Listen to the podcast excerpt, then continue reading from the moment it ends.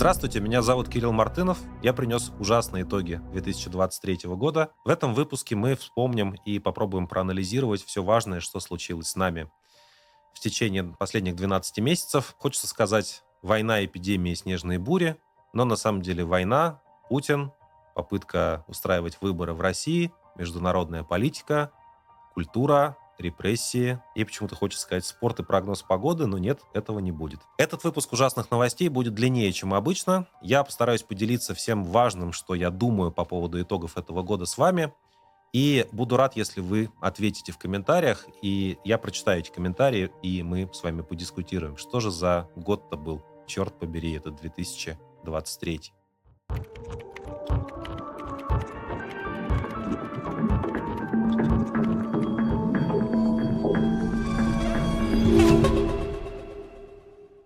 Давайте честно признаемся, год был совершенно отвратительный, наверное, самый худший год в нашей жизни, даже хуже, чем 22-й, потому что война не закончилась, люди продолжают гибнуть, военные преступления совершаются, человеческая жизнь в нашей части мира, в Восточной Европе, ничего не стоит.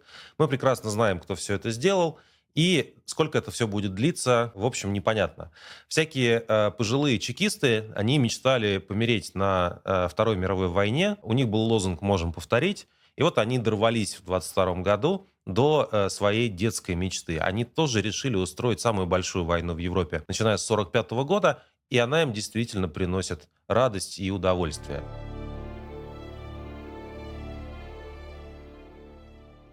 Ну, во-первых, в течение всего этого года российская армия продолжала обстреливать Украину э, снарядами, ракетами, э, всей, всей той техникой, которой так гордится Владимир Путин, которую он так любит перечислять на своих прямых линиях и пресс-конференциях.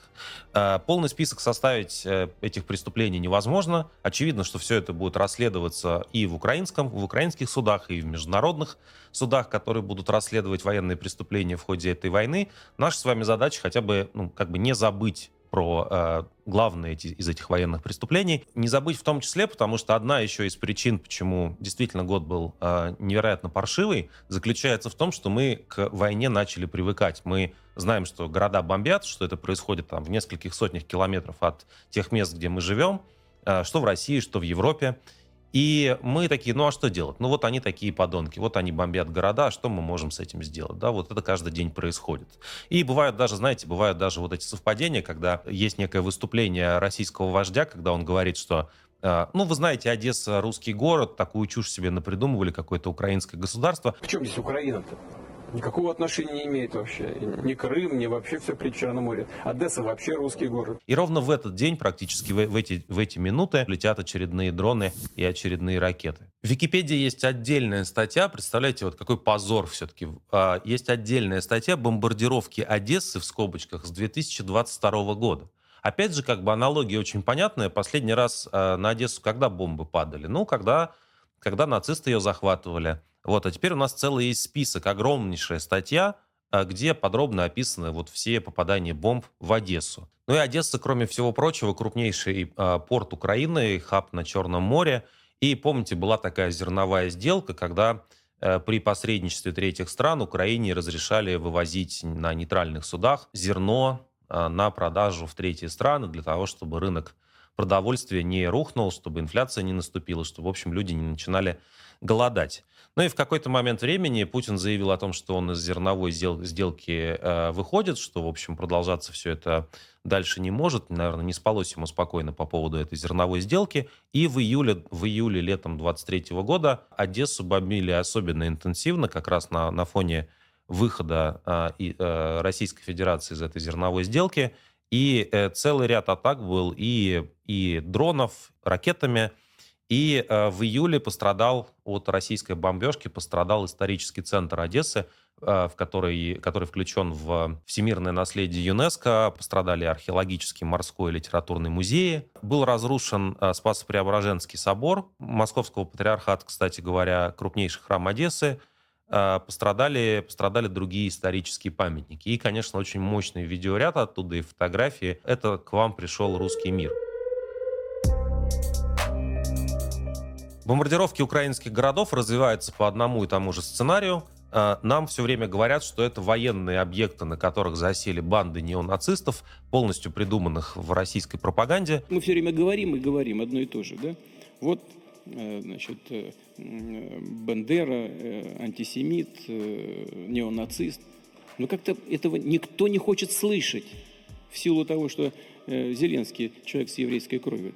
И потом в итоге вот они прятались там в каком-нибудь доме, в Доме культуры, в театре, в жилом здании, где угодно, и доблестная путинская армия пыталась их оттуда выкурить, и вот так получилось. Второй вариант, как все время объяснялись в течение этого года и в течение 22 года еще бомбардировки, как вы помните, это история о том, что украинская армия коварно спряталась в городе, защищая его, и э, это именно силы ПВО украинские сбивали наши высокоточные ракеты, которые летели точно в неонацистов. А, значит, из-за того, что ПВО работает, э, ракеты падали, обломки ракет падали не туда, сбивались с курса наши высокоточные ракеты. Вот здесь как бы очень мощная такая логика, да, э, как бы враг коварно не дал нам их всех убить. Началось все это э, такой как бы мощный первый акт этой воздушной войны против украинского народа, украинских городов.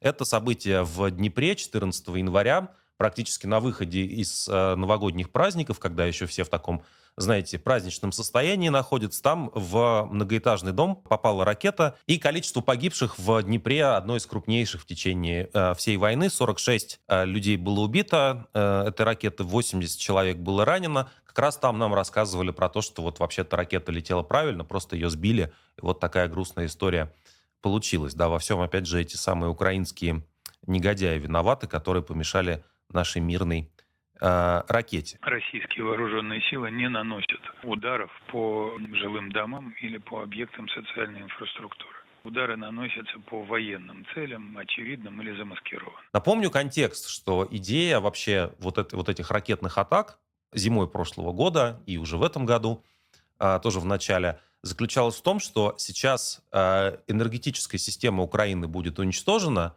и украинцы сдадутся. Ну, потому что сидеть, понимаете, на морозе в неотапливаемых домах без электричества никто не сможет, таких людей просто нету. Давайте мы вот просто возьмем их в клещи, как бы сделаем так, чтобы у них не было тепла, и дальше они сами к нам приползут.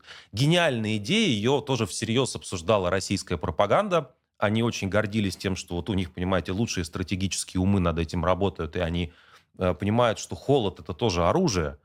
Зимой надо бомбить энергетические объекты, чтобы, чтобы значит, э, люди сами вот сдались.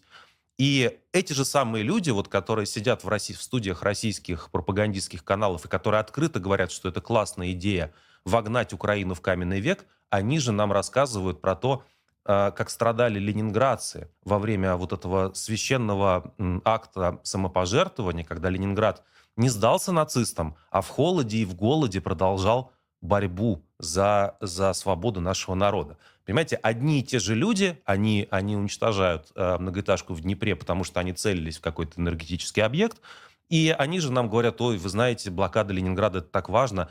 Те, кто, те, кто взял Ленинград в кольцо и, и, и морил ленинградцев холодом, это нацисты. Все подобные случаи мы даже просто перечислить не сможем. Даже в большом ролике по итогам года это просто невыносимый вот такой совершенно список. Следующий момент, на котором я бы хотел остановиться в этом списке, это событие 28 апреля в Черкасской области, когда ракетный удар был нанесен по городу Умань. И тоже там многоэтажки были разрушены, и 23 э, человека в этом городе погибло. Когда я думаю про Умань, и я тогда, когда вот у нас, когда эти события происходили, я думаю в первую очередь о том, что это место, которое, ну, там, в течение нескольких веков было таким настоящим религиозным центром для ортодоксальных евреев. Да, это как бы место, куда люди э, со всего мира, из Израиля, из других стран совершают паломничество, потому что там находился, находится могила их религиозного учителя. И большая война вообще, когда в последний раз людей убивали э, в этой самой Умане. Но это очевидно, что это 40-е годы, оккупация, как и по всей Украине. Нам рассказывают про про э, то, что э, это все, значит, борьба за денацификацию. И понимаете, для того, чтобы вам денацифицировать Украину, вы должны разбомбить религиозный центр ортодоксальных евреев в Умане. И тоже никакого противоречия у российской пропаганды не возникает. А люди, которые войну вынуждены были принять, потому что, ну, как они считают, как многие считают, нету никакого другого выбора, они, в принципе, стараются просто от этого отвернуться. Это тоже одна из причин, почему это самый паршивый год в нашей жизни, потому что в 23 году, даже больше, чем в 22 люди, наши соотечественники, научились отворачиваться от этих вещей. Это вот тоже, знаете, как история такая. Я не желаю верить в то, что это происходит, и считаю это оптическим обманом. Ну, как бы невозможно же себе представить, что ваша армия и ваш президент, и ваше государство — это банды военных преступников. Но никто не хочет так жить, понимаете? И люди этого не выбирали. Летом бомбардировки украинских городов продолжались, и многострадальный Краматорск, который находится в Донецкой области, недалеко от линии фронта, он вновь попал под обстрел, и самое большое количество погибших в Краматорске летом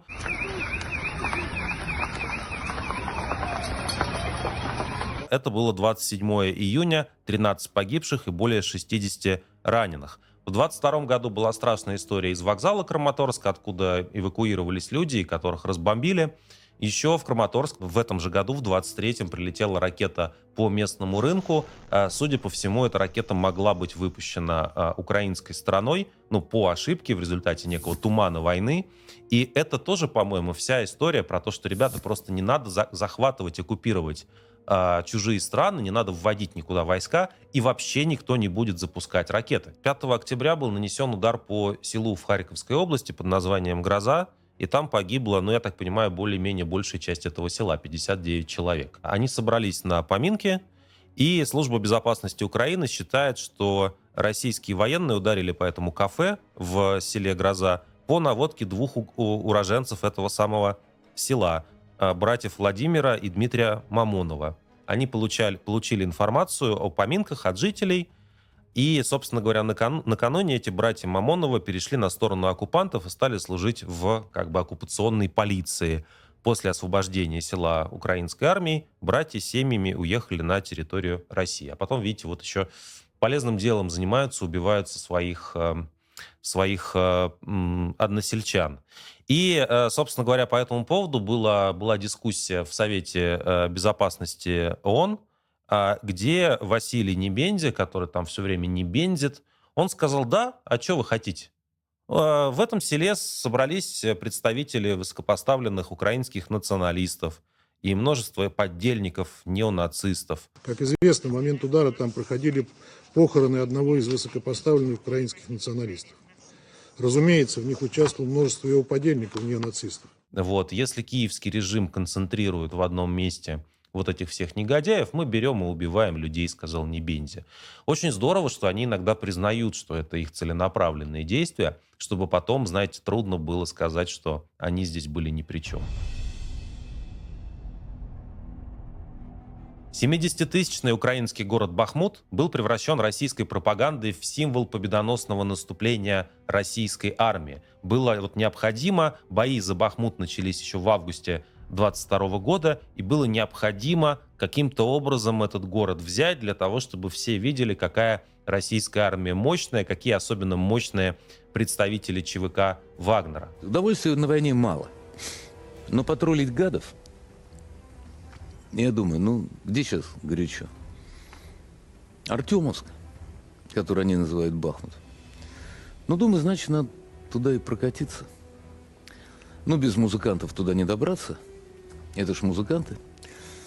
Они все организовали блестяще. Уже в декабре этого года, 23-го, было опубликовано видео на то, как выглядит, собственно говоря, захваченный город Бахмут. Э, местные вот украинские журналисты, они говорят, ну был нормальный город, мы там суши на центральной площади в хорошей забегаловке э, ели. Сейчас зимой это просто абсолютно черная, черная такая территория, э, остатки домов, ничего нету, людей нету, ничего не происходит, выжженная земля буквально – и российская армия, и российские наемники, по всей видимости, вообще этим гордятся. То есть, наверное, считается, что вообще весь смысл существования российского государства в нынешнем виде, в 23 году, заключается в том, чтобы просто брать нормальные города и уничтожать их. Главным победителем Бахмута был Пригожин. ЧВК Вагнера потеряли около 20 тысяч человек при взятии Бахмута такой ценой, такую цену заплатили, значит, эти наемники, по их собственным словам, за взятие города. Здесь же был э, сформирован ключевой конфликт э,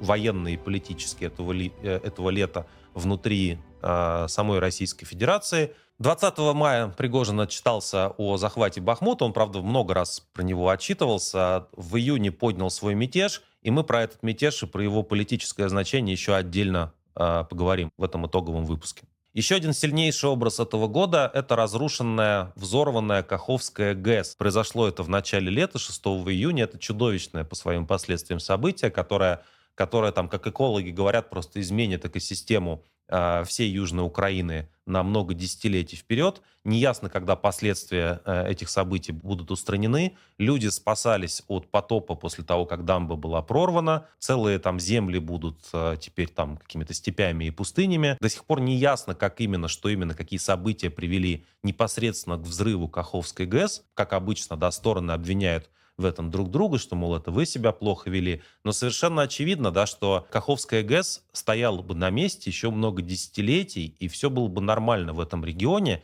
если бы Владимиру Путину не пришла бы в голову темная, страшная мысль взять и захватить Украину. Как бы, в принципе, уже тоже привыкли к этой картинке, да, но почему бы, в принципе, целый регион, э, экологическую систему целого региона не уничтожить, потому что кто-то кого-то обстреливал снарядами потому что российская армия вторглась на эту территорию. И заметьте, год был таким, что мы, в принципе, даже про Каховскую ГЭС не вспоминаем. Хотя, по большому счету, если бы это было бы изолированное событие, вот какая-то техногенная катастрофа одна, связанная с гидроэлектростанцией, мы бы, безусловно, про это вспоминали гораздо больше. В 23 году от украинской армии ждали больших успехов на поле боя. Все строили планы о том, как сухопутный коридор в Крым будет перерезан, как после этого случится политический кризис в России, и после этого Путину придется заключать мир на условиях Украины. Этого не произошло, и я уверен, что это, это случилось э, контрнаступление Украины провалилось не потому, что украинцы не готовы были освобождать свою землю, не потому, что им не хватило там храбрости или умения, а просто потому, что, в принципе, знаете, силы, по большому счету, давайте это помнить, они не очень равны. Украина — это страна с разрушенной экономикой, которая целиком зависит в военном отношении от помощи западных союзников. Помощь союзников приходила, украинцы планировали контрнаступление, ну и дальше возникла, возникла такая дискуссия. Как быстро придет эта помощь? Например, когда в Украине будут самолеты? Самолетов в Украине до сих пор нету, потому что это сложный политический, военный, логистический процесс. F-16 э, в Украину не пришли. Пришла другая техника. На земле Украина сражается и сопротивляется. Но э, наступил, с другой стороны, да, к концу этого года наступил снарядный голод. Выяснилось, что Э, снарядный голод, да, это когда у вас просто вы расходуете снарядов на, на линии фронта больше, чем вы их получаете э, в виде поставок. Э, снарядный голод был, кстати, и у Российской Федерации. Это чьи-то, блядь, отцы и чьи-то сыновья. И те, которые не дают нам боеприпасы, сука, будут в аду жрать их потроха, блядь.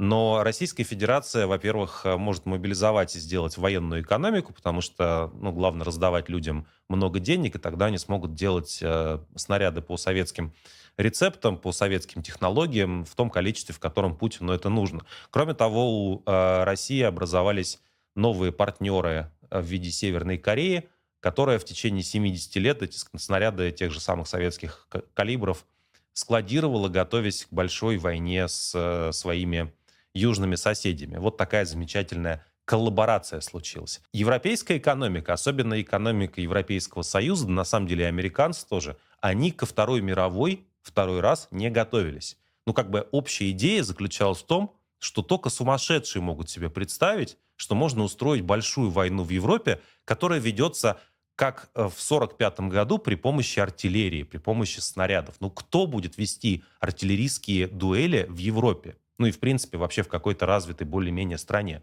Кто эти люди? Ну, мы знаем теперь фамилию этого человека, но проблема в том, что в 23 году э, союзники так и не смогли, э, не научились делать нужное количество снарядов. Вот у нас есть эта ситуация, когда украинцам надо наступать. Все говорят, ребята, наступайте, давайте, вы же можете. Мы видели, как вы круто это делаете в 22 году. Но снарядов не хватает, э, самолетов нету, В это время, пока ведут, ведутся эти переговоры, когда украинцы собираются наступать, какими силами, по каким направлениям и какую технику используя, какая, какие поставки будут, ребята, которые пришли оккупировать Украину, они сидят спокойно окапываются. Они окапываются, ставят минные поля, и говорят, окей, как бы, наступайте. Ситуация на фронте зашла в тупик, как все говорят, началась позиционная война, люди сидят в окопах, болеют, э, им там холодно, там инфекции, там, в общем, какая-то безнадега, перспектив никаких нет, это Путин туда тоже всех этих людей отправил, чтобы они там посидели. Мне кажется, в принципе, да, тот факт, что Украина сражается два года, удерживает линию фронта, не дает, э, не дает рухнуть своей экономике и не дает э, Путину прорвать линию фронта в этой ситуации, это, вообще-то говоря, ну, подвиг на самом деле. И одна из, одна из э, очень показательных вещей 23 года заключается как раз в том, что поскольку изначально ожидания были очень высокие от украинского контрнаступления, то к концу года, когда выяснилось, что наступать без полного арсенала оружия невозможно, все решили как-то погрустить. Сказали, ой, как же так неудачно получилось. Идет в мировой прессе, среди военных аналитиков, идет большая дискуссия, что же будет дальше. И на этом фоне, поскольку, знаете, настроение и на политиков, конечно, э, влияют. У политиков э, в демократиях есть свои всякие резоны. И военные аналитики начинают говорить, что, в принципе, если вот так сейчас продолжится, то в следующем году Путин сможет наступать, он прорвет линию фронта, э, он сможет заново войти в те на те территории, а, которые были оккупированы в 22 году и откуда российская армия потом выходила, бежала. Важный здесь контекст заключается в том, что, ну, в принципе, демократиям стоит определяться. Они хотят все-таки сдать Украину или они хотят, чтобы Путин проиграл? Потому что сейчас прямого ответа на этот вопрос как-то не слышно. Одна из хороших новостей здесь заключается в том, что хотя сама идея изъятия активов как бы, да, российских активов, которые были заморожены после начала войны, она с юридической точки зрения выглядит очень спорным решением, нарушающим там базовый принцип неприкосновенности частной собственности. Э, все-таки если эти 300 миллиардов э, евро, которые были заморожены, э, они будут переданы Украине и использованы для военной помощи стране, страны, то в этом, ну, очевидно, будет какой-то смысл, если страны Европы и США пойдут на то, что замороженные российские активы можно разменивать на снаряды, а, экономическую помощь и там, вооружение а, для воюющей Украины.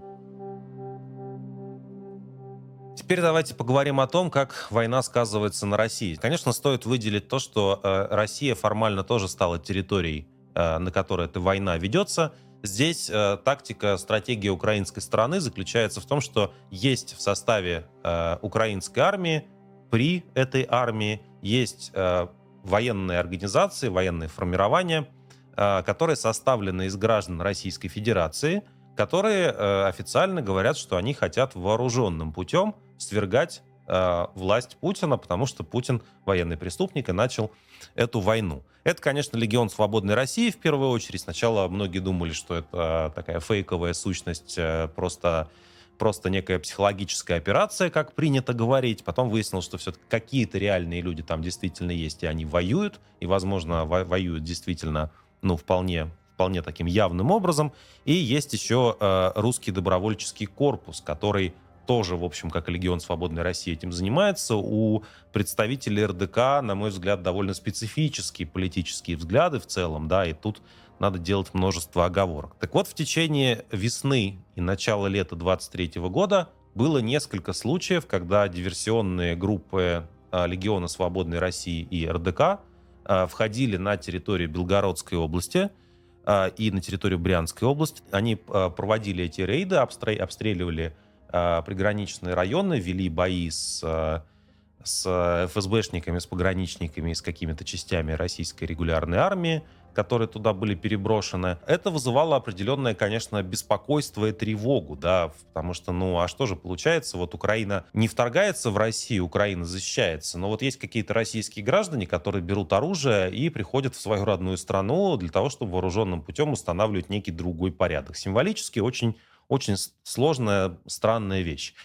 Насколько она изменила или как-то повлияла ход войны, или что-то изменила, мне сказать сложно. Я вот в этих рейдах большого смысла не вижу, в том в смысле большого военного смысла, по крайней мере. И, по-моему, а, а, союзники Украины, американцы в первую очередь, они тоже, в общем, не до конца в восторге от этих событий. Ну, еще 23 год тоже в большей степени с символической точки зрения стал годом, когда война дронов, воздушная война, была тоже перенесена на территорию Российской Федерации. До крупных российских городов от границы с Украиной очень далеко, но, э, тем не менее, да, у нас было несколько крупных случаев, когда дроны неизвестного происхождения, но предположительно украинского, как все понимают, они долетали до Москвы и до других российских городов, до аэропортов.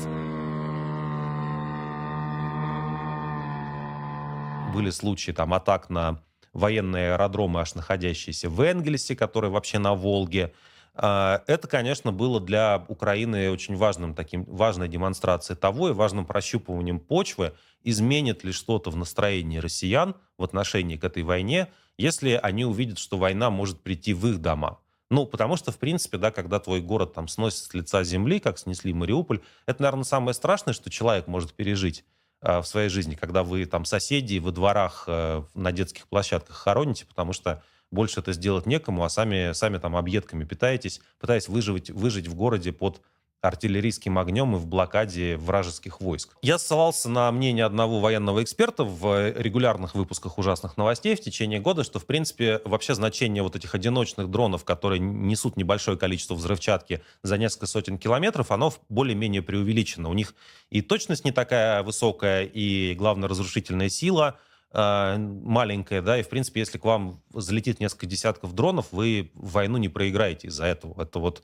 это вот э, та реальность, в которой мы находимся. Но, тем не менее, конечно, символически это все, это все было очень э, удивительно, когда ты, скажем, 3 мая просыпаешься и видишь, что в купол Кремля прилетело что-то, что взорвалось. Тогда, кстати, даже российские официальные источники заявили, что это было покушение на Владимира Путина, который в этот момент времени чуть ли не в рабочем кабинете работал.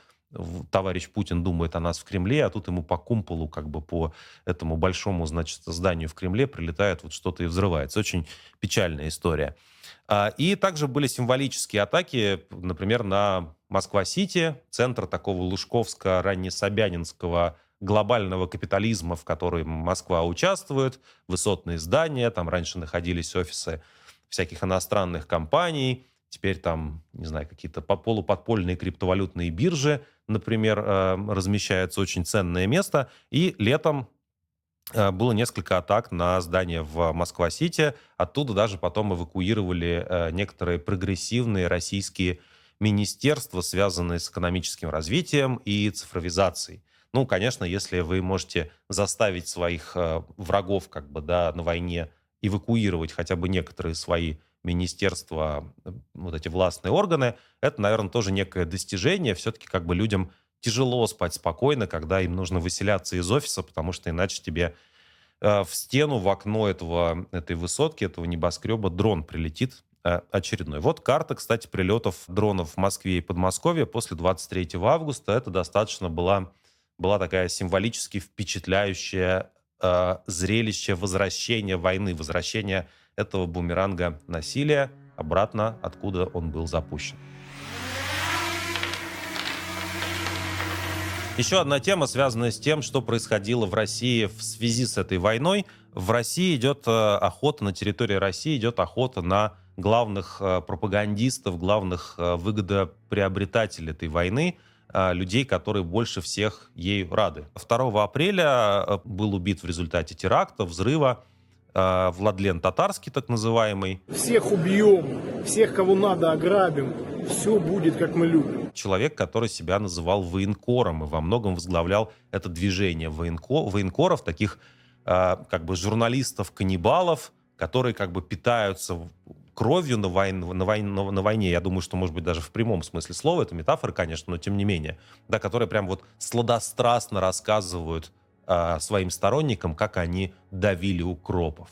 И вот Владлен Татарский давил укропов, а потом кончился, вот и нету больше Владлена Татарского. Очень важное большое было расследование с, у российских властей по этому поводу, чуть ли не улицы теперь в его, э, его именем называют. Но Владлен Татарский, я думаю, теперь вместе с Евгением Пригожиным на одной сковороде существует. Если бы я верил в загробный мир, я бы так себе все это и представлял. Расследуется покушение наш на Владимира Рудольфовича Соловьева, э, как бы болтливого, на Маргариту Симоньян тоже, кажется, кто-то покушался по ее собственным словам. А еще был э, взрыв э, Захара Прилепина, где, значит, он как-то вот страдал. Э, 6 мая это произошло. Тоже преступление особой государственной важности для Российской Федерации. Очень сильно это все расследуется. Большие ресурсы вкачиваются в то, чтобы узнать, как же, кто же вот там хотел, значит, как-то Захара Прилепина достать. А, тоже здесь в большинстве случаев украинская сторона говорят, что, говорит, что он- она здесь ни при чем, что это вы сами себя взрываете, это, в общем, ваши проблемы в стране агрессора. А, В этом смысле позиция, мне кажется, довольно понятная. Вопрос э, заключается в том, есть некая дискуссия о том, насколько, насколько персонажи типа татарского являются допустимыми, легитимными военными целями, насколько они комбатанты, насколько такие методы э, приемлемы в ходе ведения э, войны. Ну, кто-то говорит, ребята, надо учиться у Масада, вот посмотрите у них. Кто-то говорит, нет, все-таки это, это слишком, слишком как бы сильный жест. Но э, смысл в том, что да, что официально это ведь никакого отношения к Украине не имеет. И, опять же, у, украинцам, э, украинцы могут совершенно спокойно говорить, что своим союзникам, что это какие-то российские трудности, вот внутри России все эти ужасы и происходят. Зачем вы с нас спрашиваете? Как в реальности война бьет по России? Больше всех пострадал приграничный город Шебекино, который находится вот непосредственно на границе э, с Украиной в Белгородской области. И он действительно был, э, действительно серьезно обстреливался. Его обстреливали так же, наверное, как обстреливали украинские города э, в ходе российской оккупации, российского наступления. И продолжает обстреливать. А вообще слово года, кажется, в Белгородской области это слово «прилет». Э, Это слово история про то, что постоянно что-то падает с неба, так же, как в Украине. Ну, это демонстрация того, что, в общем, конечно, в эту игру про, про войну и агрессию можно играть э, вдвоем, да, вот э, война в реальности, не в символическом ключе, перешла, по крайней мере, на территорию части Белгородской области в течение, э, в течение 23 года, в 22 это началось. Еще в 23 году была очень странная кампания, связанная с э, поджогами военкоматов, когда э, пенсионеры, пожилые люди, безработные, студенты начинали поджигать военкоматы, а потом рассказывать про то, когда их... Они делали это очень непрофессионально. Обычный пенсионер не очень хороший такой бомбист, да, не очень хорошо делает коктейль Молотова и не очень уверенно его бросает. Когда их ловили в результате, они говорили, что это какие-то люди их заставили это сделать, что это как бы не их идея, что вот они не, не хотели таким образом разрушить Российскую Федерацию, а просто им то ли угрожали, то ли вымогали у них что-то, и вот они по- поэтому пошли на такое преступление. Ну и, наверное, главный военный итог с точки зрения того, что происходит в России этого года, заключается в том, что когда Путин начал первую с 1941 года мобилизацию в стране, великий геостратег, э, он отправил людей на войну в сентябре и в октябре 22 года и просто забыл про них. Эти мобилизованные, они воюют до сих пор, э, уже прошло больше 15 месяцев, и, в общем, всем плевать. Ну, мобилизация же как бы другого... То есть, как бы, когда мобилизация принималась, никакого механизма, как из этой мобилизации можно будет выходить, предусмотрена ли какая-то ротация, будет ли вторая волна мобилизации. Все это, все это было по- покрыто мраком. А, Мобилизация, конечно, крайне непопулярная была в 22 году. Вот как бы в течение всего года мобилизованные — это самая такая как бы загадочная, загадочная социальная группа в России. Они что-то поперлись на войну, ну, как бы их, их заставили, с одной стороны. С другой стороны, наверное, можно было во многих случаях этого не делать.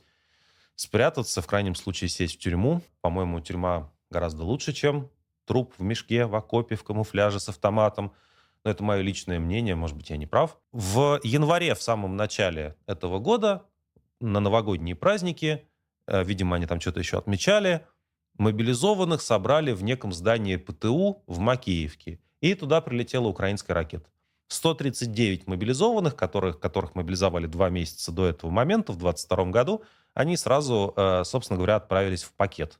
Ну и, в принципе, российскому командованию, я думаю, они не очень переживали по этому поводу, российские командующие, потому что у нас э, страна большая, как известно, бабы еще нарожают, простите за выражение. Кроме того, человеческая жизнь вообще мало чего стоит, поэтому, поэтому никаких выводов, мне кажется, из этих событий сделано, э, сделано не было. Для Украины это, понятно, большая военная удача, а, в принципе, наша позиция по этому поводу очень простая. Вот мы в течение всего года как бы, да, думали, а как бы нам вот не, не- ну, как бы, когда людей убивают, это не очень хорошо в целом, но как бы нам не стать, не встать на позицию, типа, наши мальчики, как жалко, да, как бы, да, вот как не, не, не, не- скатиться в эту риторику.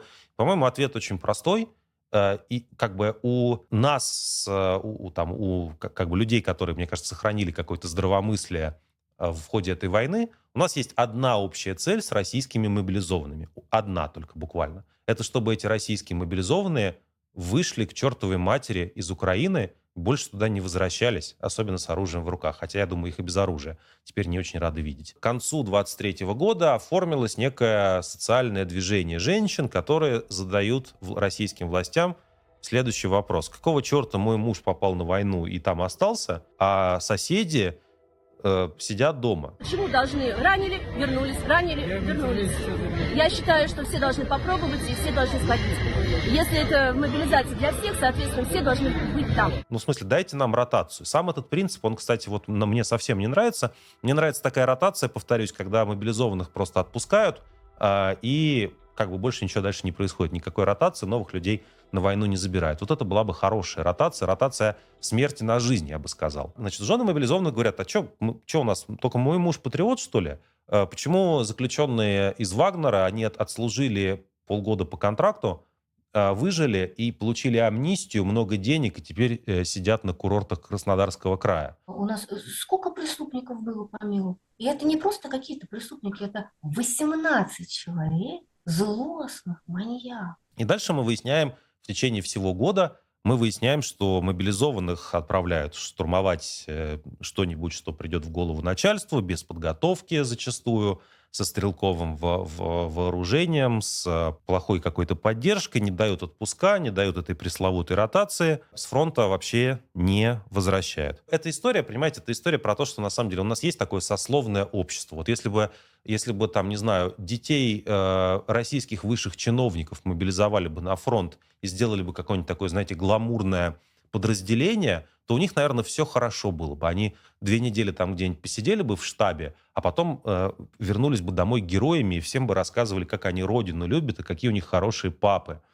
А если ты обычных людей, просто из маленьких городов, с обычной зарплатой, из обычных семей, у которых там кредиты, ипотеки, дети. Вот ты их отправил на войну, они там сидят больше года, и вообще всем плевать. Ну, это же нормальная история для коррумпированной э, российской диктатуры. Просто человеческая жизнь — это ничто. Такие вот военные выводы про Россию.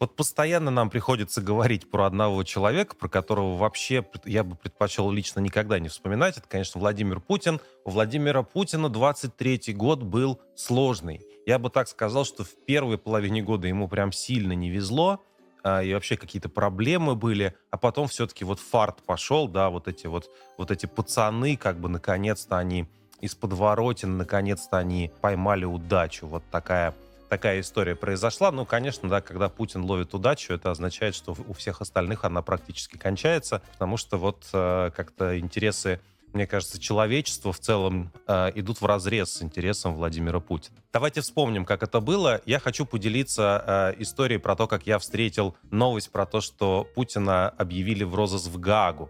Я был в крайне любопытной поездке в этот момент времени в Южной Америке. Я там э, собирался в, с разными группами местных журналистов, представителей гражданского общества, студентов и так далее, обсуждать вот что же случилось в ходе этой войны, в ходе нападения России на Украину, потому что из Южной Америки все это очень далеко, и многие детали упускаются из вида.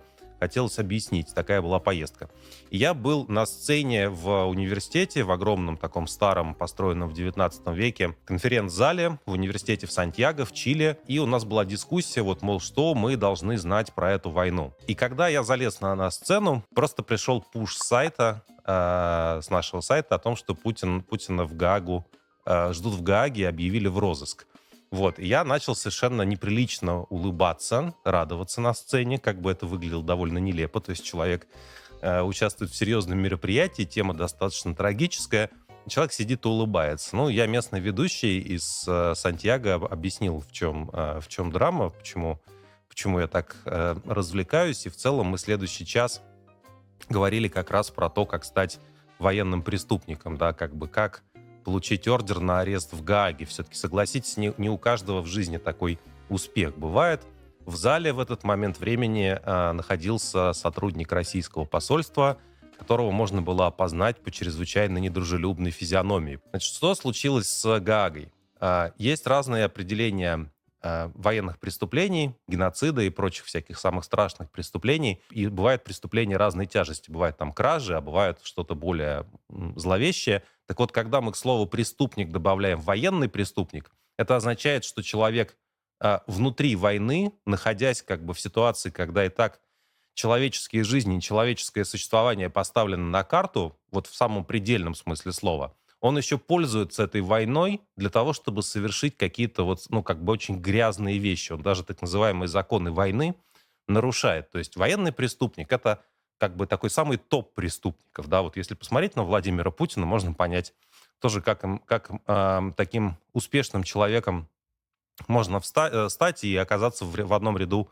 с другими э, известными персонажами, которые тоже совершали военные преступления. Что у нас произошло с э, Международным уголовным судом? В данном случае Путина обвиняют, как вы знаете, в том, что он э, похищал, фактически способствовал похищению украинских детей. Ну вот вы знаете эту раздутую, на самом деле, историю с э, похищением детей.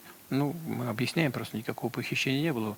было э, была попытка и конкретные действия направлены на спасение детей. И превращению их как бы в детей русских. Ну, это как бы вообще самая, одна из самых страшных вещей, которые вот происходят последние два года э, в достаточно массовом объеме. Мне кажется, эти вещи такие страшные, что даже российские власти при всей их уродливости, они э, при, при всем их непонимании этого контекста, даже они соглашаются, что часть детей – Украине э, нужно вернуть тех детей, которые были похищены с украинских э, оккупированных территорий, и такие возвращения время от времени происходят. Вот у вас были дети, э, которые жили в своих семьях в каком-то городе, город был разрушен, что случилось с родителями, мы не знаем, возможно, они были убиты, и приезжают радостные российские чиновники и говорят, какие замечательные детишки на этих руинах тут, тут ползают, заберем-ка мы их себе. Они их отвозят в Россию, меняют им фамилии и имена, оформляют их как сирот, в общем, неизвестно, откуда они взялись. Ну и после этого, в принципе, объясняют им, что это их новый, новый дом, а теперь надо дождаться еще новых родителей. На этом погорел Сергей Миронов, кстати говоря, один из э, таких э, специфических российских политиков из «Справедливой России», так называемый. Он все отрицает, впрочем. Ну а Путин в Гааге официально объявлен организатором вот этого процесса, самого жестокого, свирепого процесса, который можно себе только представить. А, и делают это те же самые люди, которые нам всегда рассказывают, что Российская Федерация существует ради защиты детей, ради вот детей все это происходит, и в Конституции у нас записаны, записаны права детей. Но, видимо, логика здесь такая, что все дети должны быть русскими. Вот только тогда мы их можем по-настоящему защитить. Если это какие-то иностранные дети, тогда тогда, по всей видимости, не жалко. Напарницей Путина по этому прекрасному гаагскому процессу становится пока Мария Львова-Белова, детский омбудсмен. Спасибо вам за этих детей и за моего сына, который тогда у меня вот сейчас из Мариуполя. Которая тоже, в общем, кого-то там усыновила из похищенных детей и, в принципе, всем рассказывает, а что такого? Детки же страдают после войны, понимаете? А почему бы их не похитить? Ну, действительно, вот э, сразу два в одном, как бы и на вой... войну развязал, и детей похищаешь, хорошо. Почему Гага сконцентрировалась на этом. Потому что, в принципе, вот такие преступления очень тяжело доказывать. Нужна тщательная многолетняя работа, когда люди собирают доказательства, когда, когда люди показывают, как именно принимались те или иные политические и военные решения и к каким преступным последствиям эти решения э, привели. Я знаю, что сейчас группа и международных, и украинских прокуроров, они занимаются более тщательным и подробным расследованием э, всех э, деяний российской власти, как э, эта война стала возможна, как возможно, стало то, что украинская сторона довольно уверенно называет геноцидом. Но Гага уже в этом году решила, что количество доказательств конкретно по похищению детей достаточно для того, чтобы Путина объявили и Бел... Львова Белова объявили в международный э, розыск. Это, кажется, произвело довольно печальное впечатление на Владимира Путина. Он в ту же ночь, когда эта новость пришла, он зачем-то поехал в Мариуполь, видимо, показывать, какой он храбрый, как он ничего не боится. После этого он много месяцев не выезжал из э, России дальше там каких-то ближайших ближайших территорий типа Центральной Азии. Вот только в конце этого года, во второй половине, решил, что ему опять нечего бояться, и что он может совершенно спокойно ездить в те страны мира, которые не признали юрисдикцию Международного уголовного суда, и в которых Путина формально не имеет основания арестовать. Такое неудачное начало, неудачная первая половина года а, была у Владимира Путина. Сквозной сюжет, связанный с Путиным, а, касается помилований преступников, которые уезжают воевать в Украину, которых выпускают из тюрем, и которые потом, некоторые из которых выживают, и потом они как бы возвращаются к так называемой мирной жизни. Многие из них уже успели совершить повторные преступления после того, как счастливо отслужили в ряду наемников э, при российской армии.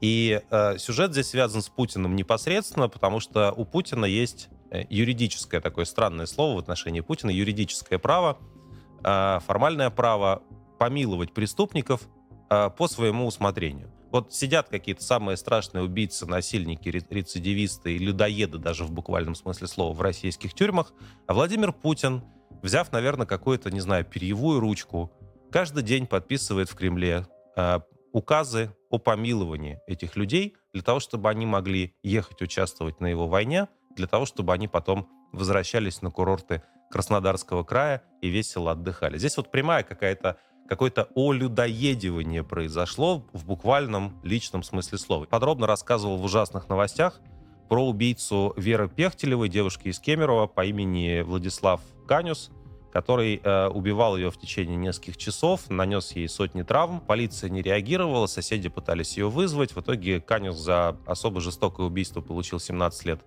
лишения свободы. И вот он у нас теперь свободный человек, э, воюет в Украине, возможно, уже освободился, и все у него хорошо. Или вот другой пример. Нам пропаганда часто говорит, что в Украине одни неонацисты и сатанисты, но, вы знаете, судя по всему, у нас есть сатанисты дома, а, возможно, и неонацисты тоже. Банда ярославского сатаниста Николая Оглобяка, которая убила и расчленила четырех подростков, теперь тоже, в общем, воюет в Украине. Ну, они, наверное, по отдельности там, но вот конкретно этот Оглобяк, он поехал в Украину кого-то убивать. Вообще, что называется, по профессии работает. Понимаете, если вы уже четырех человек расчленили, вам, конечно, самое место в штурмовых отрядах путинской армии. Прямо вот э, то, что нужно. Ну, вещь, которая, про которую даже, в общем, невозможно иронизировать. Э, один из э, организаторов убийства э, Анны Политковской, нашей коллеги-журналистки, убитой в Москве в 2006 году, э, Сергей Хаджикурбанов, который был осужден за это преступление, он тоже теперь у нас великий воин путинской армии. И здесь уже, на самом деле, даже каких-то слов а, таких, знаете, не иронических, не, не серьезных не находится. Ну, как это вообще возможно, да? То есть вы, вы просто показываете, показываете людям какое-то антиобщество, антимир, да, как бы в обществе, там, не знаю, нормальные поступки поощряются, а преступления наказываются. У Путина получается все наоборот. То есть убил журналистку, дождался до войны, теперь иди освобождайся, если выживешь значит, будешь героем. Ну и, собственно говоря, всех, конечно, всех, конечно, еще очень поразила история настоящего, настоящего каннибала, людоеда в прямом смысле слова. Про Путина так говорят например, в переносном смысле слова, а здесь вот есть реальный коллега, такой четкий каннибал, как бы, который действительно кого-то ел, э, Денис Горин, э, вот, он, судя по всему, тоже помилован, и э, случилось это после того, как он отслужил в Украине после того, после срока за четыре убийства и людоедства. Вот прекрасные люди собрались под руководством Владимира Путина захватывать э, Украину. Ну и, конечно, самый важный сюжет, связанный с Владимиром Путиным, его как бы политической карьерой и судьбой, который внутри России произошел, это все то, что касалось бунта Пригожина.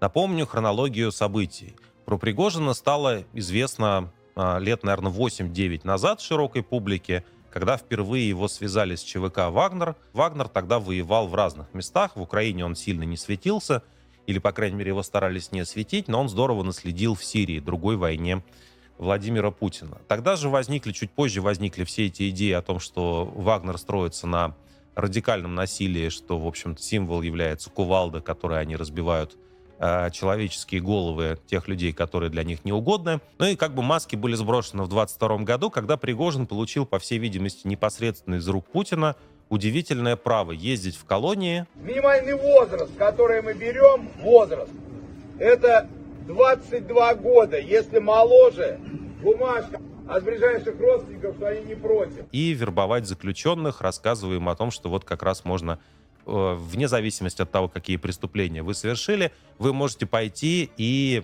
оказаться уважаемым свободным человеком, просто пострелять немножко придется и, возможно, кого-то убить. Это все события прошлого еще года. А, вот. а в этом году уже история такая была, что Пригожин, в принципе, себя видел м, ключевой опорой вообще путинского режима. Так вот, без Пригожина уже буквально ничего не происходило на фронте. Он все комментировал, ему до всего было дело, и все его хвалили. И ситуация была такая, да, в феврале все это примерно началось. Пригожин впервые, впервые публично обвинил Минобороны в том, что они снаряды ему не подвозят. В мае, когда Пригожин находился, находился в... Когда большая часть Бахмута была оккупирована, Пригожин заявил, что если дальше и будет вот такое к нему плохое отношение со стороны Министерства обороны, то он возьмет и оставит свои позиции в Бахмуте и предоставит Шойгу и Герасимову, знаменитый этот мем. У нас нехватка боеприпасов! 70%! Шойгу! Герасимов! Где боеприпасы? Он им предоставит вдвоем э, захватывать Бахмут дальше.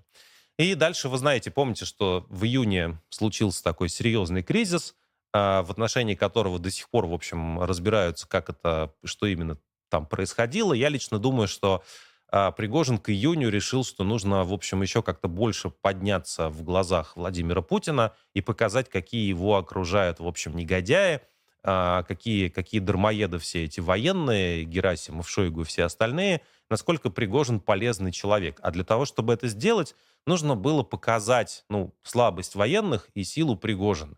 И изначально вот то, что называлось мятежом Пригожина, мне кажется, была попытка получить еще большую порцию лояльности и стать ну, фактически личной гвардии Путина. А потом, возможно, по ходу этого мятежа, так называемого, уже ситуация поменялась, и, возможно, Пригожин а, сам не верил в то, что эти цели достижимы. К концу мая Пригожин начитался о том, что Бахмут взят. 20 мая 23 года полностью был взят Бахмут. И, в принципе, он не особенно был нужен э, российским властям, потому что проблем от него много, функцию он свою в значительной степени выполнил, и дальше можно как-то по-другому всю эту преступную деятельность организовать без, без Евгения. Вот, в принципе, я думаю, что Пригожин к июню э, этого года уже имел все основания бояться за свою личную безопасность, за свою жизнь. Ну и дальше, собственно говоря, вот эта цепь событий 5 июня Пригожин обвиняет в том, что Министерство обороны якобы обстреляло, открыло прицельный огонь по своим обстреляла наемников Вагнера. Дальше Министерство обороны говорит о том, что э, все это надо, с этим надо завязывать, давайте все наемники будут подписывать контракты с нами, и никаких отдельных частей, не подчиняющихся Министерству обороны, просто не будет. Э, 14 июня э, Пригожин отказывается это делать, говорит, что независимость некая э, Вагнера будет сохраняться, ну и, собственно говоря, 23 июня знаменитый бунт Пригожинский, наверное, самое яркое политическое событие в России. А, на самом деле события очень, очень э, странные и страшные, хотя я знаю, что в Москве многие собрались э, тем вечером с попкорном смотреть чем же все это кончится, да, буквально люди в барах в центре сидели и ждали, когда Пригожин въедет, въедет в город, и как дальше будут развиваться события. Под контроль был взят э, штаб Южного военного округа в Ростове-на-Дону, танк там знаменитый в воротах цирка был поставлен, и все считали, что он застрял, хотя вроде бы нет. Ну и дальше колонны Пригожина и его голосовухи двигались на Москву. Риторика становилась все более угрожающая. По ходу дела несколько летчиков было убито. То есть представьте себе, с какой техникой э, Пригожин двигался, что у него было ПВО, и он мог свои колонны с воздуха прикрывать и еще сбивать военные самолеты Министерства обороны. Это уже действительно похоже на пролог гражданской войне. Ну, а потом Пригожин сказал, что все, все, все наши задачи выполнены, неясно, какие были задачи. В этом у Пригожин очень похож на Путина.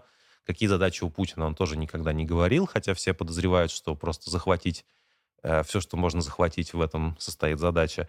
И э, как-то Пригожин записал последнюю бодрую голосовуху о том, что как, как это, наши части в боевом порядке уходят в летние лагеря. Мы разворачиваем свои колонны и уходим в обратном направлении в полевые лагеря согласно плану. Дальше следы э, наемников как-то теряются. Кто-то из них оставался еще на территории России, кто-то якобы оказался в Беларуси. Ну и помните, да, Путин тогда это все принял очень э, лично, всерьез на свой счет, записывал всякие трагические обращения к нации, нас предали, нам воткнули нож в спину, бунтовщики будут наказаны, мы со всеми разберемся. Это удар в спину нашей стране и нашему народу. Потом была еще, было еще награждение неких защитников Путина внутри Кремля, когда всем раздали медали и ордена, и совершенно неясно за что, потому что никто ничего не сделал для защиты Путина. Ну а дальше вроде как они обо всем договорились. При, Пригожин заявил, что он продолжит карьеру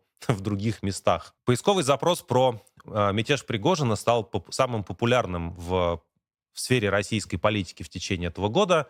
Понятно, что это вызвало огромный интерес, потому что люди не столько Пригожиным интересовались, мне кажется, сколько вопросом о том, как, черт побери, все это закончится. Вот какой все-таки есть конец у всех тех безобразий, которые Путин устроил.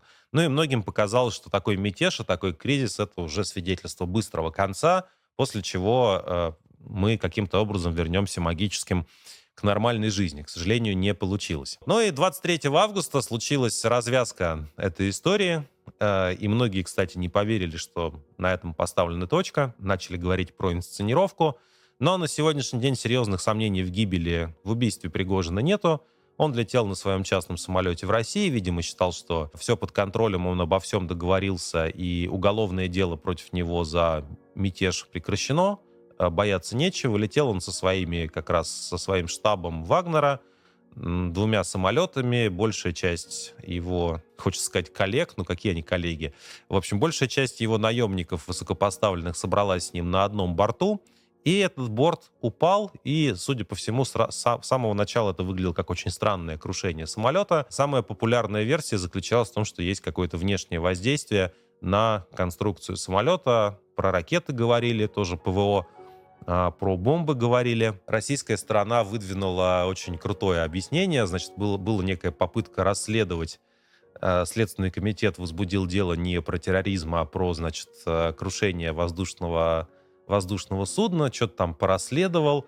И в октябре Путин сделал великое заявление. Хотя мы знаем, что а, после известных событий в компании в Петербурге ФСБ обнаружило не только 10 миллиардов наличными, но и 5 килограмм кокаина. О том, что Пригожин, конечно, очень уважаемый ценный человек, но, к сожалению, наркоман. А еще вот они нанюхались кокаина и начали взрывать гранаты.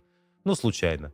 Вот так Пригожин и погиб по версии Путина. Вот если вы верите в такого рода объяснения, ну, в общем, э, это, конечно, большое достижение российской пропаганды, но мне кажется, что трудно, трудно в это верить. И вот уже в декабре, под конец года, вышла публикация The Wall Street Journal, в которой э, журналисты утверждали, что убийство Пригожина было организовано по личному приказу Николая Платоновича Патрушева, большого друга Владимира Путина и секретаря Совета Безопасности России – вот, якобы э, Патрушев долго ходил к Путину и шептал, что Пригожин очень опасен, а потом предложил некий план, против которого Путин не возражал. И убийство Пригожина было организовано при помощи, по этой версии, при помощи э, бомбы, которая была закреплена на крыле самолета. Техничный способ, концы в воду. Я скажу, что я этой версии в целом доверяю, хотя бы по той причине, как нелепо себя вели российские власти, какую чушь нес Путин про кокаин и гранат. Ну и конец года для Путина, конечно, совершенно замечательный. Он чрезвычайно доволен собой, он шутит, он демонстрирует то, как он, как он воспрял, он начал ездить за границу, он начал встречаться с людьми, он э, провел свою большую пресс-конференцию, совмещенную с прямой линией, он выдвинулся в президенты, и, как все заметили, выдвинулся в президенты он через жогу. Э, это не ругательство такое, а Артем Э, Владимирович, по-моему, Жога, бывший какой-то коммерсант из Донецкой области, а теперь он выдвигает президента, и, и как бы теперь он, ну, вот он такой, теперь он герой Донбасса и боевик, конечно. Вот, в общем, выдвинулся Путин в президенты, и что удивительно, что, мне кажется, показывает про его уверенность что, в то, что он э, увидел, что поймал он фортуну снова в конце этого года, он начал прямо говорить о том, что он идет в президенты, чтобы воевать до тех пор, пока, ну, в общем, пока ему не расхочется, пока ему, ему лично не покажется, что хватит. Потому что изначально, да, все-таки, э, кажется, технология, поскольку в администрации президента понимали, что им предстоят выборы, По-моему, изначально они как-то пытались разводить эти два трека. Вот есть Путин, он занимается ЖКХ, помощью пенсионерам, великой, великой геополитикой, всем рассказывает, как Запад нас обижает. И есть где-то Жога, война, Захар Прилепин и вся эта прочая, э, весь этот прочий сброд, как бы они друг с другом не пересекаются. Но Путин, как бы поскольку, поскольку у него все поперло, все хорошо, он решил действительно избираться под лозунгом э, «Мы не отдадим наш суверенитет в обмен на колбасу». Россия не может, как некоторые страны, в обмен на колбасу отдать свой суверенитет. Это очень простая фраза, он ее сказал во время выдвижения на съезде «Единой России». Под суверенитетом он имеет в виду, как мы говорили, свой, свое, свое личное право, персональное право творить любой произвол. Под колбасой имеется в виду очень простая вещь, что э, как бы вне зависимости от того, насколько люди обнищают в России, насколько им тяжело будет жить, суверенитет, то есть право Путина творить произвол, мы не отдадим. Я думаю, что у нас в целом в, в большой доле вероятности в бюллетенях не будет никого, кто против Путина. То есть это как бы разные аватары Путина, распадающиеся на части, э, вот, они, значит, собираются вместе обратно в Путине, и ты можешь выбрать себе маленького Путина или большого Путина на этих выборах. И как бы это, это специально делается для того, чтобы у людей было полное ощущение безнадеги, отчаяния, отсутствия альтернатив. И что бы ты бы ни сделал в контексте этих выборов, участвовал бы ты в них, не участвовал, голосовал бы за Путина, против Путина, портил бы бюллетени, все равно всегда будет Путин. И, конечно, это объясняет ситуацию с попыткой выдвинуть единственного, по всей видимости, независимого кандидата Екатерину Дунцову, журналистку из Тверской области, которую никто не знал еще несколько месяцев назад, про которую сейчас как раз в конце года очень много говорят. Ну, естественно, все кончилось тем, что ее не зарегистрировали. Екатерина Сергеевна, вы молодая женщина, у вас все еще впереди. Любое минус всегда можно перевести в плюс. Поэтому независимых кандидатов не будет, и на выборах можно будет э, сказать, нам не нужна колбаса, даешь больше суверенитета и право Путина делать с нами все, что хочешь.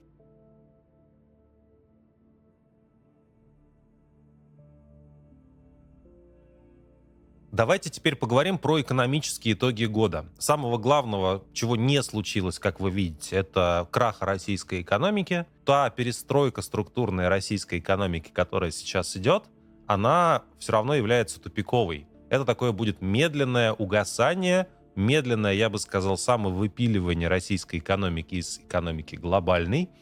Ну и, в общем, перевод экономики на военные рельсы, который сейчас очень многим людям приносит э, хорошие деньги, но эти деньги фактически изымаются из российской экономики, отправляются в виде танков и снарядов и ракет в Украину и никак не возвращаются российскому народу. Но это такая, видите, как бы ущербная экономика, экономика, которая не работает на то, чтобы уровень жизни реально рос. Потому что, окей, ты получишь э, хорошую зарплату за производство снарядов, что дальше ты потом с этими деньгами будешь делать? Как бы, да, куда ты их потратишь? Тебе нужны какие-то товары и услуги для мирной жизни. Их либо ограниченное количество, либо на них цены растут, потому что предложение не очень высокое. Либо тебе нужен, нужен а, а, дополнительный приток а, импорта в страну.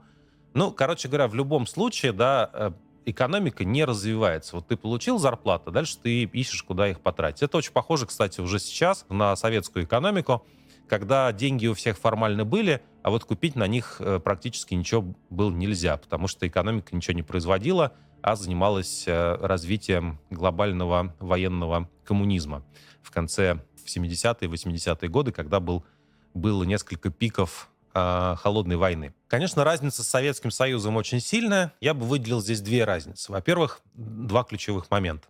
Во-первых, э, Россия все еще остается страной такой условно-рыночной, условно-капиталистической. Да, в России нету особенно права собственности. Если вы собственник в России, то у вас эту собственность могут, может отнять государство по какому-то надуманному поводу, но вы все-таки еще, все еще заинтересованы в том, чтобы э, проявлять какую-то частную инициативу, торговать э, с другими странами или с другими людьми и, в общем, искать какие-то решения способы заработать, в том числе на нынешней военной и кризисной ситуации. А, частным случаем этого становится тот факт, что а, у нас есть э, центральный банк, Центральный банк ведет условно независимую политику от государства и пытается э, регулировать кредитно-денежные отношения. И герой, а или для кого-то, наоборот, антигерой этого года, это, конечно, Эльвира Набиулина. Ее даже влиятельный журнал «Политика» признал разрушителем года в Европе, ссылаясь на то, что именно такое четкое понимание кредитно-денежных финансовых отношений со стороны Набиулиной а, привело к тому, что российская экономика выдержала под первым шоком западных санкций и сейчас существует в каком-то новом формате уже ну, в общем, уже в этих военных, э, военных условиях. Это тоже все становится возможным, да, потому что у вас вместо, вместо такой военно-командной экономики советского типа в чистом виде все-таки остались элементы рынка, и вы можете этот рынок регулировать и направлять так, чтобы он продолжал ну, выполнять свои функции, а именно обеспечение некой экономической стабильности на разных уровнях для страны с э, инвестиционными всякими проектами, конечно, все плохо, деньги из России выводятся, инвесторов иностранных, разумеется, мало, либо вообще нету, надо смотреть, что из Китая приходит. Но вот как, как бы с рынками услуг и потребительскими, и, и с промышленностью, которая за счет войны растет, все более-менее ничего, гораздо лучше, чем можно было себе представить, глядя на события первой половины 2022 года. А вторая причина, почему Почему нынешняя экономика российская существует э, по-прежнему в, в таком более-менее плавном формате, заключается в том, что российские власти в целом нашли золотое дно э, в том отношении, что за 30 лет в страну пришли, пришло большое количество западных международных мировых компаний, построили заводы, поставили России технологии, самые разные, которые делают, там, не знаю, упаковку для молочных продуктов, например. И сейчас мы видим, э, что все эти заводы потенциально находятся в зоне конфискации.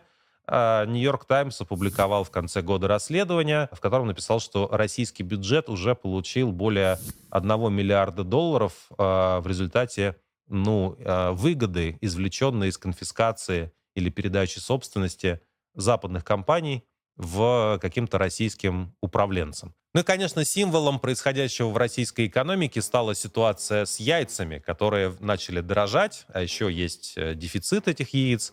Вот. И э, для людей это, конечно, такой очень конкретный маркер того, что в российской экономике что-то неладно. Потому что, ну, казалось бы, наверное, за больше, чем 20 лет правления Путина хотя бы яйца мы должны были научиться делать.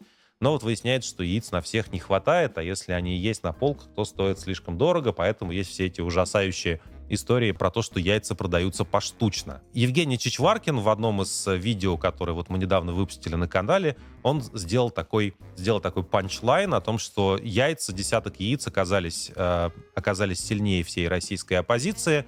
Я тут ничего удивительного не вижу. Обычных людей, нормальных людей, которые заняты своей семьей, своей работой, которые думают о будущем, которые там в отпуск хотят съездить, их вот эти все большие политические расклады часто не очень интересуют. Их интересуют простые вещи, ну, например, вот какая, чем я, что я кушать буду, да, что я буду, что я принесу домой из магазина своей семье. И я думаю, что, к сожалению, в этом контексте, да, к сожалению, для обычных людей, которые в нашей стране живут, это только начало, потому что военная мобилизационная экономика, она будет связана с множественными провалами такого типа, когда у вас какие-то простые вещи внезапно пропадают, когда у вас инфляция ускоряется. Это повседневный спутник вот такого как бы экономического успеха и стабильности, построенного на чрезвычайщине и на военных мерах. Все привыкли к тому, что главный экономический параметр, который влияет на твою жизнь, это как раз курс рубля. Ну, Путин, видимо, нормальной жизни уже давно не жил, он просто забыл, что это такое. А для человека понятно, что если курс рубля обвалился, а курс доллара вырос, то это означает, что что-то не так, и впереди какой-то кризис и какие-то проблемы. И поэтому прямо сейчас, до выборов, Центральный банк России э, предпринимает чудовищные усилия для того, чтобы курс рубля к доллару ни в коем случае не превышал 100 э, рублей за доллар почему-то это вот прямо очень болезненно воспринимается, и видно, что, ну, то есть, и как бы люди начинают нервничать, трехзначные цифры какие-то появляются, куда бежать. Люди довольно много, кстати, иностранной валюты из недружественных стран сейчас покупают, предполагая разумно, что дальше будет, э, дальше будет хуже. Это происходит даже несмотря на то, что в 2023 году а, Путин получил и российский бюджет получил рекордные доходы от а, продажи нефти, потому что, несмотря на все ухищрения, спрос высокий на мировых рынках, цены тоже достаточно высокие. Последнее, наверное, что хочу сказать про, про экономику, что мне кажется, что совершенно очевидно, что здесь нет никакого будущего в перспективе 5, 10, 15 лет. Развивать такую экономику невозможно. Вы ничего не научитесь делать, кроме миллионов снарядов. У вас не будет ни современных технологий, ни нормальных доверительных отношений с миром, ни инвестиций. Вы сами себя из всего этого более-менее исключили. Ну и дальше, как часто мы тоже говорим, дальше впереди новые 90-е, потому что 90-е случились, когда рухнула советская экономическая система, построенная на э, очковтирательстве таком государственном, огромном военном бюджете и попытке конкурировать с капиталистическими державами в холодной войне. Когда все это кончится, на рынке опять окажутся миллионы людей, которые работали на военных заводах. Ну и дальше, в общем, они всем расскажут, что при Путине был порядок, и танки делались вовремя. Это вот наше будущее такое, как бы я думаю, что об этом экономические историки напишут еще очень поучительные, увлекательные книги, которые, впрочем, никто, кроме специалистов, опять не прочитает, и поэтому опять мы будем говорить, что а, вот а, Путин преодолел 90-е, спасибо ему за это.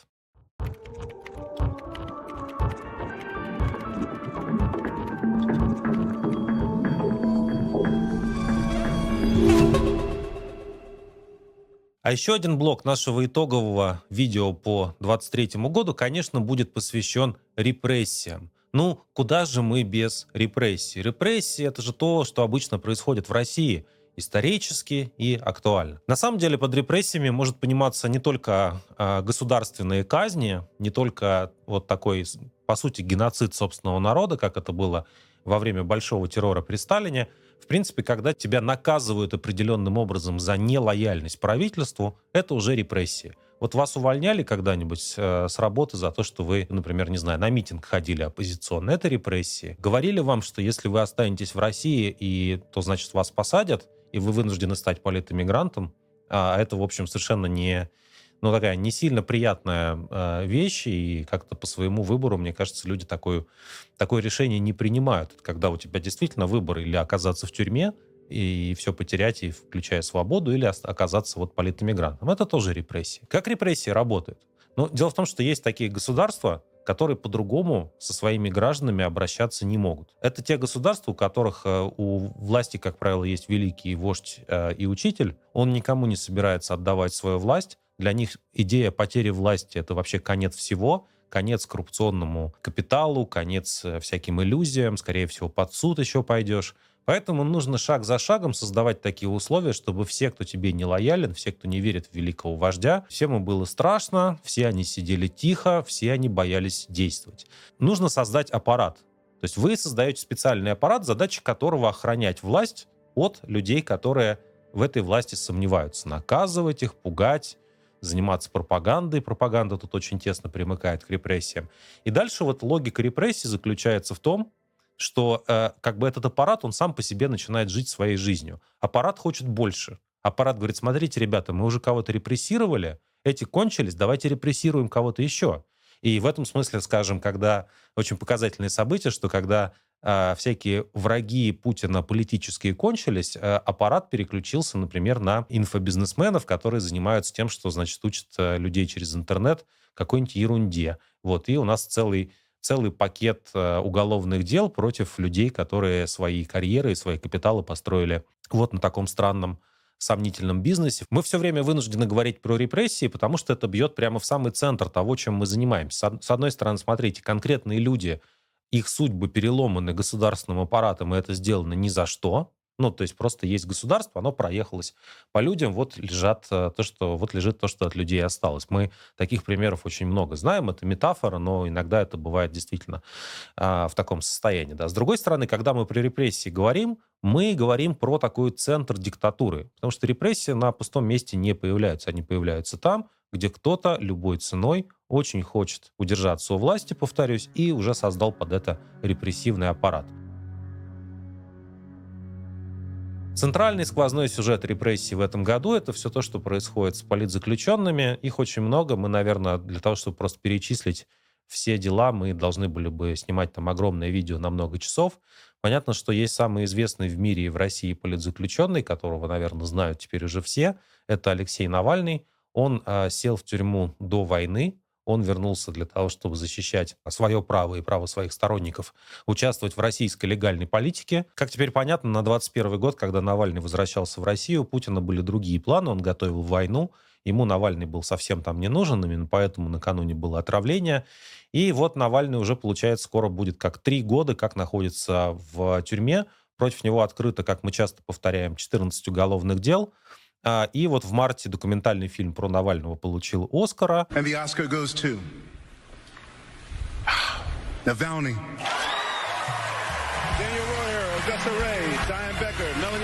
Ну, все это время Навального э, держали в штрафных изоляторах. 4 августа он получил новый рекордный срок. Его приговорили к 19 годам колонии особого режима, очень строгого режима по делу о создании экстремистского сообщества. Это два самых крупных сейчас политических срока вместе с, со сроком против Владимира Карамурзы, который получил за так называемую госизмену 25 лет лишения тюрьмы. В октябре э, Навальному постарались перерезать связь с внешним миром, и три его адвоката оказались тоже в тюрьме по э, по обвинению в участии в экстремистском сообществе, потому что они, ну, по версии следствия, передавали информацию от Навального. Таким образом, адвокатский статус э, в России, в принципе, тоже перестал существовать. И сейчас, э, сейчас мы знаем, что Навальный уже около трех недель а, про него ничего не известно на тот момент, когда мы это видео записываем. Статистика по данным наших коллег из ЗВД-Инфо, а, новых фигурантов по политически мотивированным делам появилась в последнем, за последний год, за 23 474. В прошлом году их было несколько больше, 700 человек, потому что ну, тогда был пик протестов, и тогда людей преследовали за то, что они прямо после начала войны очень резко высказались против, э, против действий Владимира Путина. Много людей привлекли к ответственности за за тексты про и высказывания про события в Буче. По всей видимости, именно по этому направлению работает какая-то отдельная большая следственная группа. Преследовали чаще всего в этом году, в 23-м, э, за свободу слова, то есть за, за то, что люди пользовались правом на высказывание. Э, за это в тюрьмах сейчас оказалось 328 человек. Я думаю, что в основном это фейки и дискредитация армии так называемой.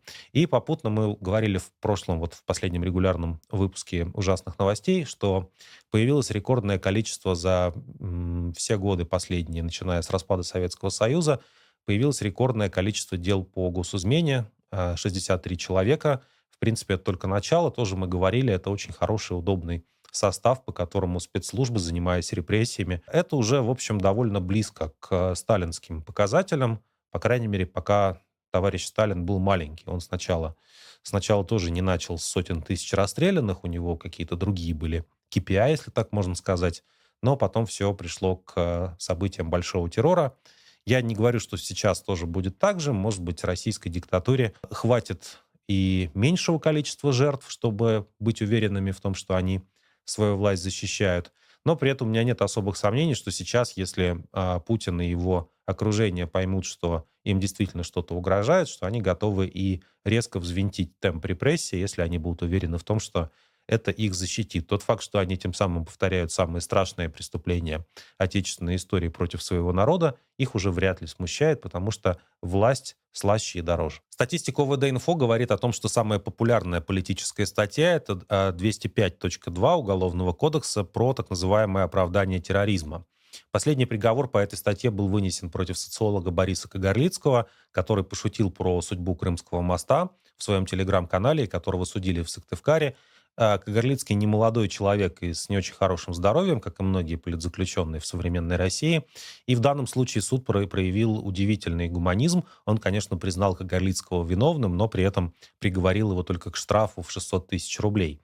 А, статус террориста и экстремиста, осужденного в России, который должен заплатить такой штраф, это очень тяжелое а, клеймо, но, по крайней мере, можно не беспокоиться про здоровье Кагарлицкого, который мог остаться просто в тюрьме без, без э, надлежащей медицинской помощи. О ком э, стоит беспокоиться, а таких людей много, к сожалению.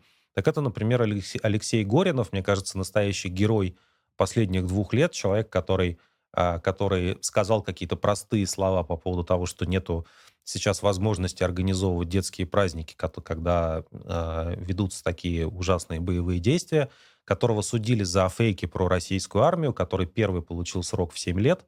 И очень показательно, что сейчас, вот э, это уже событие прошлого, 22 года, но в 23-м против Горинова тоже возбудили дело про оправдание терроризма, и фабула этого оправдания такова. Горинов якобы другому заключенному, находясь в колонии, сказал какие-то слова, которые после доноса были оформлены как оправдание терроризма.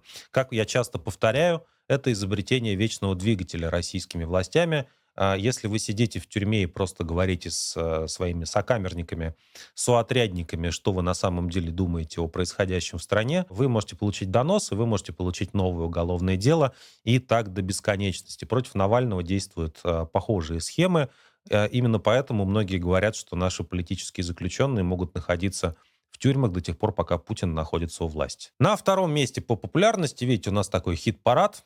А, вот можно обсуждать в таком ключе песни Тейлор Свифт, а можно можно обсуждать самые популярные статьи Уголовного кодекса Российской Федерации. Самая вторая популярная политическая статья это 280.3 э, о дискредитации Российской Федерации, то есть э, армии Российской Федерации. Одно из самых известных дел по этой статье это, это приговор Алексея Москалева. Его осудили на два года лишения свободы за то, что его, его дочь Маша нарисовала на уроки изобразительного искусства антивоенный рисунок. Это вещь, которых много, многих тронула.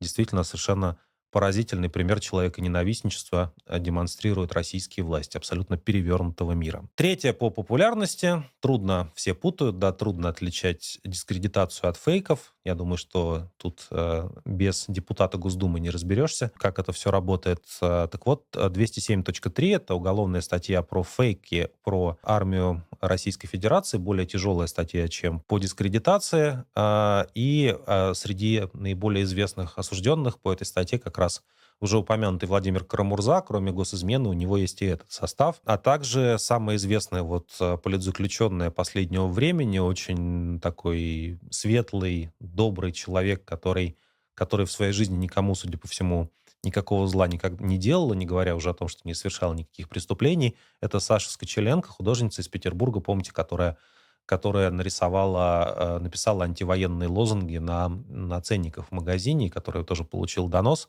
и получила сейчас 7 лет тюрьмы, и у нее еще плохое состояние здоровья.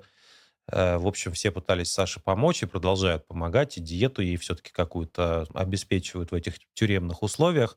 Но мы надеемся, в, это, в этом случае там еще будет апелляция, что все-таки суд второй инстанции решит, что у нас оттепели, чтобы Скочеленко не убивать в тюрьме. Может быть, все-таки ей этот срок срежет. А может быть, я слишком оптимистичен, и российские суды готовы и а, на прямые убийства. Этот год также войдет в историю как а, череда уголовных дел против деятелей культуры – в частности, на писателей. Дмитрий Глуховский, а, наш друг, приговорен к заочно. Мне всегда очень нравятся эти заочные приговоры. Знаете, там как бы вас убили, но, но как бы, но только вот условно.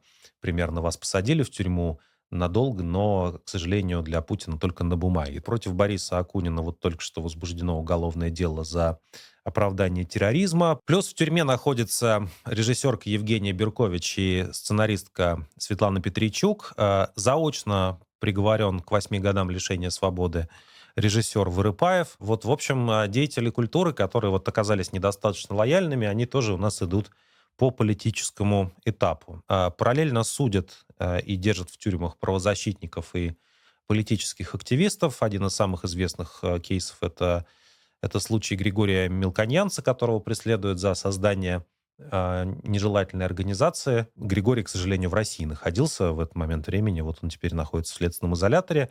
Под судом находится сопредседатель мемориала Олег Орлов. Это очень громкая история, в которой участвует э, как защитник Дмитрий Муратов.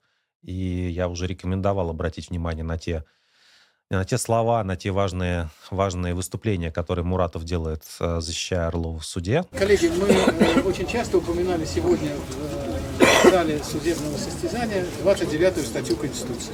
В 29 статье Конституции прямо говорит, что цензура запрещена, каждый имеет право распространять информацию, и никто никого не имеет права принудить отказаться от своих убеждений.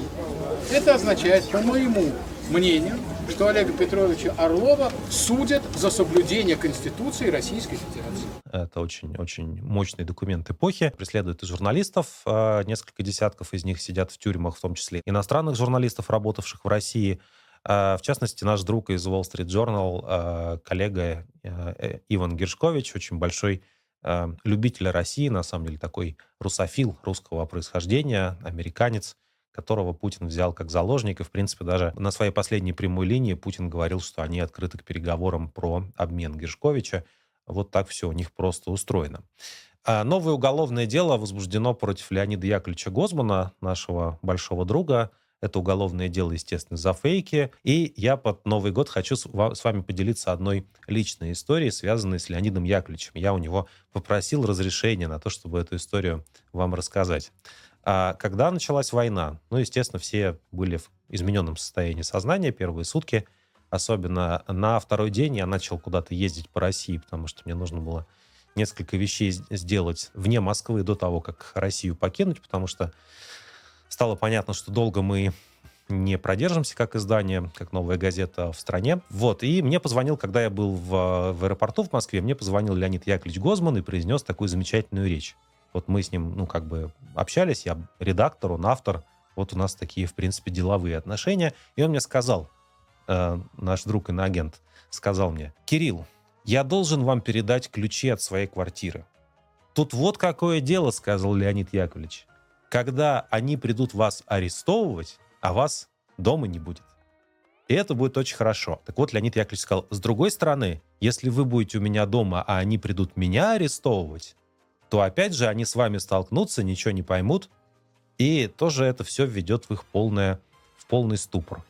А Вот э, так трогательно на товарищеской взаимопомощи мы, иноагенты, и выживаем. Ну, а теперь дальше такие, знаете, бытовые репрессии, обычные, с которыми уже все столкнулись, уже дети об этом шутят, ты все еще не иноагент, или, может быть, ты уже нежелательный. Так вот, за, по состоянию вот на сегодняшний момент, когда мы за несколько дней до Нового года это видео пишем, 279 физических лиц и организаций были включены Минюстом и Генпрокуратурой в списки иностранных агентов и нежелательных организаций.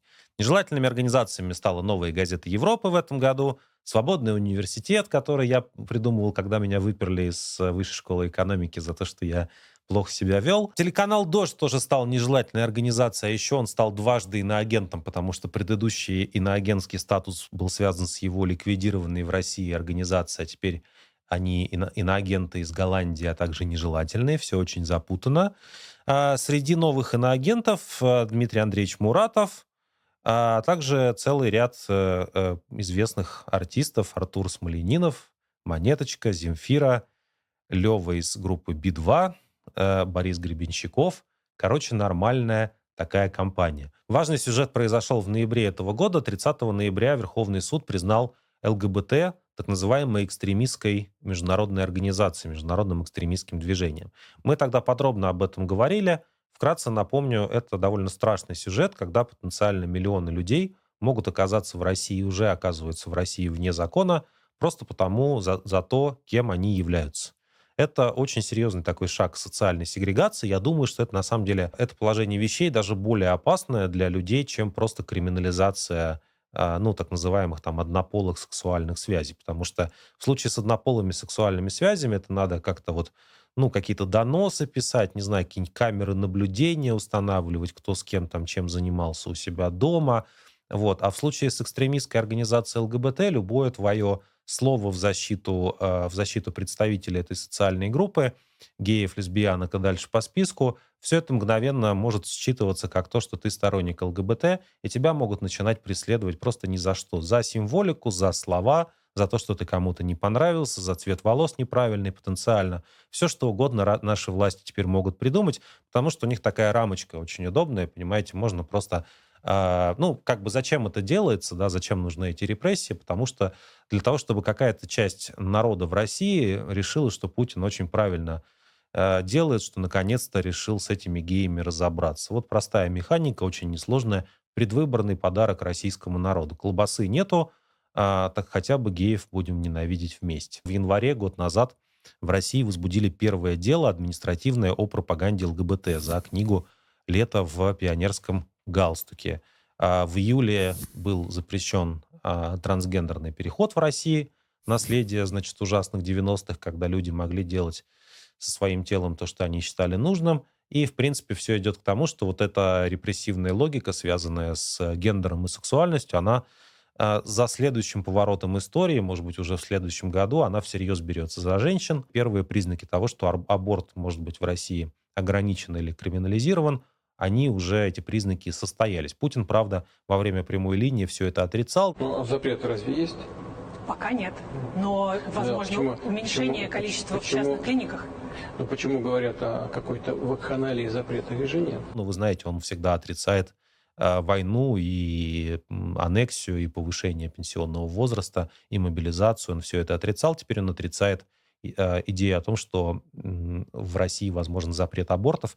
А, по-моему, это совершенно логичный этап э, в контексте того, чем они заняты в отношении гендерных свобод э, людей, представителей разных групп. Ну и еще с точки зрения репрессий, мне кажется, важно отметить вот какую вещь в, про 23 год. Помимо вот этих всех репрессий, связанных непосредственно с государством, с его законами и с правоприменением, есть еще разные внегосударственные, полугосударственные, частные формы репрессий, которые осуществляют в отношении нелояльных граждан – люди, которые, ну, как бы сами себя провозгласили блюстителями нравственности, борцами за вся, вся, все светлое против всего плохого. Таких людей несколько, они действуют разными способами. Кто-то доносы пишет, как э, Екатерина Мизулина, например. Вот такие пироги. Кто-то предпочитает э, акции прямого действия, особенно против безоружных и беззащитных людей. И во втором контексте особенно выделяется, конечно, Рамзан Кадыров, который долго рассказывал, что он сейчас всех победит на войне, но на войне его лично никто не видел. Я уверен, сто процентов мы победим. Мы на Украине закончим и дальше пойдем в те страны, где оскорбляли, оскорбляют священный Коран.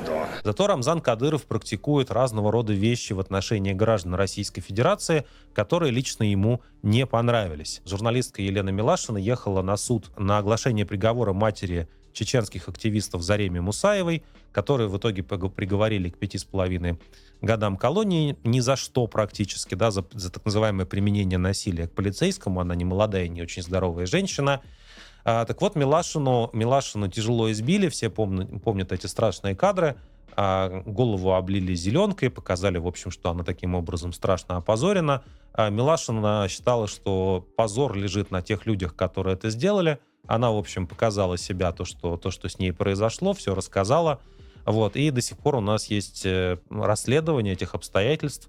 Конечно, это произошло на территории Чеченской Республики по дороге из аэропорта. Очевидно, что это не могло произойти без ведома Рамзана Кадырова, с учетом того, какую роль он а, в этой республике играет. Ну и, конечно, громкий сюжет, связанный с Кадыровым, это то, что он, в общем, решил, что он такое карающее правосудие, а, лично он и его дети, которые действуют отдельно от законов Российской Федерации. Вот есть законы Российской Федерации, по ним пытки и насилие к заключенным применять нельзя.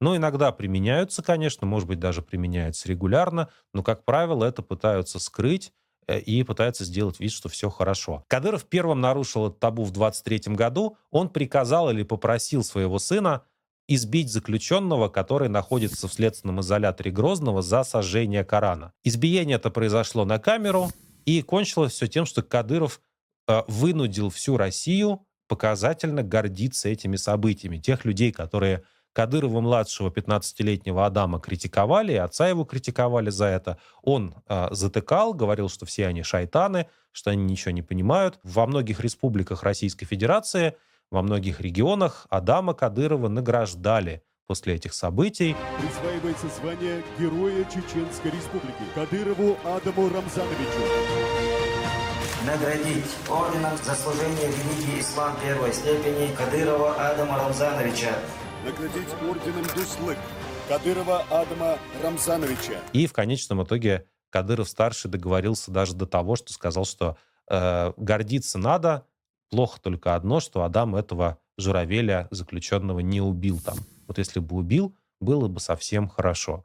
Это типичный процесс э, таких хаотических репрессий, когда помимо государства в эти репрессии появляются ну, такие частные, частные репрессивные компании, группы людей, которые зарабатывают деньги на насилии и страхе, и которые показывают, что на самом деле, может быть, государство это даже не самое плохое, будешь совсем себя плохо вести, попадешь к Адаму Кадырову.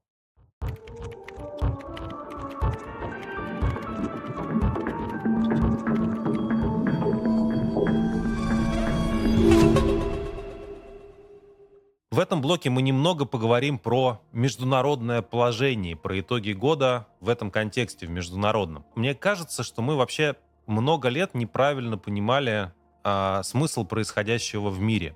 Потому что мне, например, я не знаю, как вам, но мне точно казалось, что есть некая нормальная жизнь, построенная вокруг а, такой широкой человеческой свободы, построенные вокруг того, что государство, власть государства над людьми должно быть ограничена, что человеческие интересы приоритетны. Короче, такое какое-то нормальное представление про, ну, условно, западный мир или современный мир, как мы его часто называли, отождествляя одно и другое. И диктатуры, все вот так смеялись над Северной Кореей, а, да, что говорили, ну вот, посмотрите, будете как Северная Корея.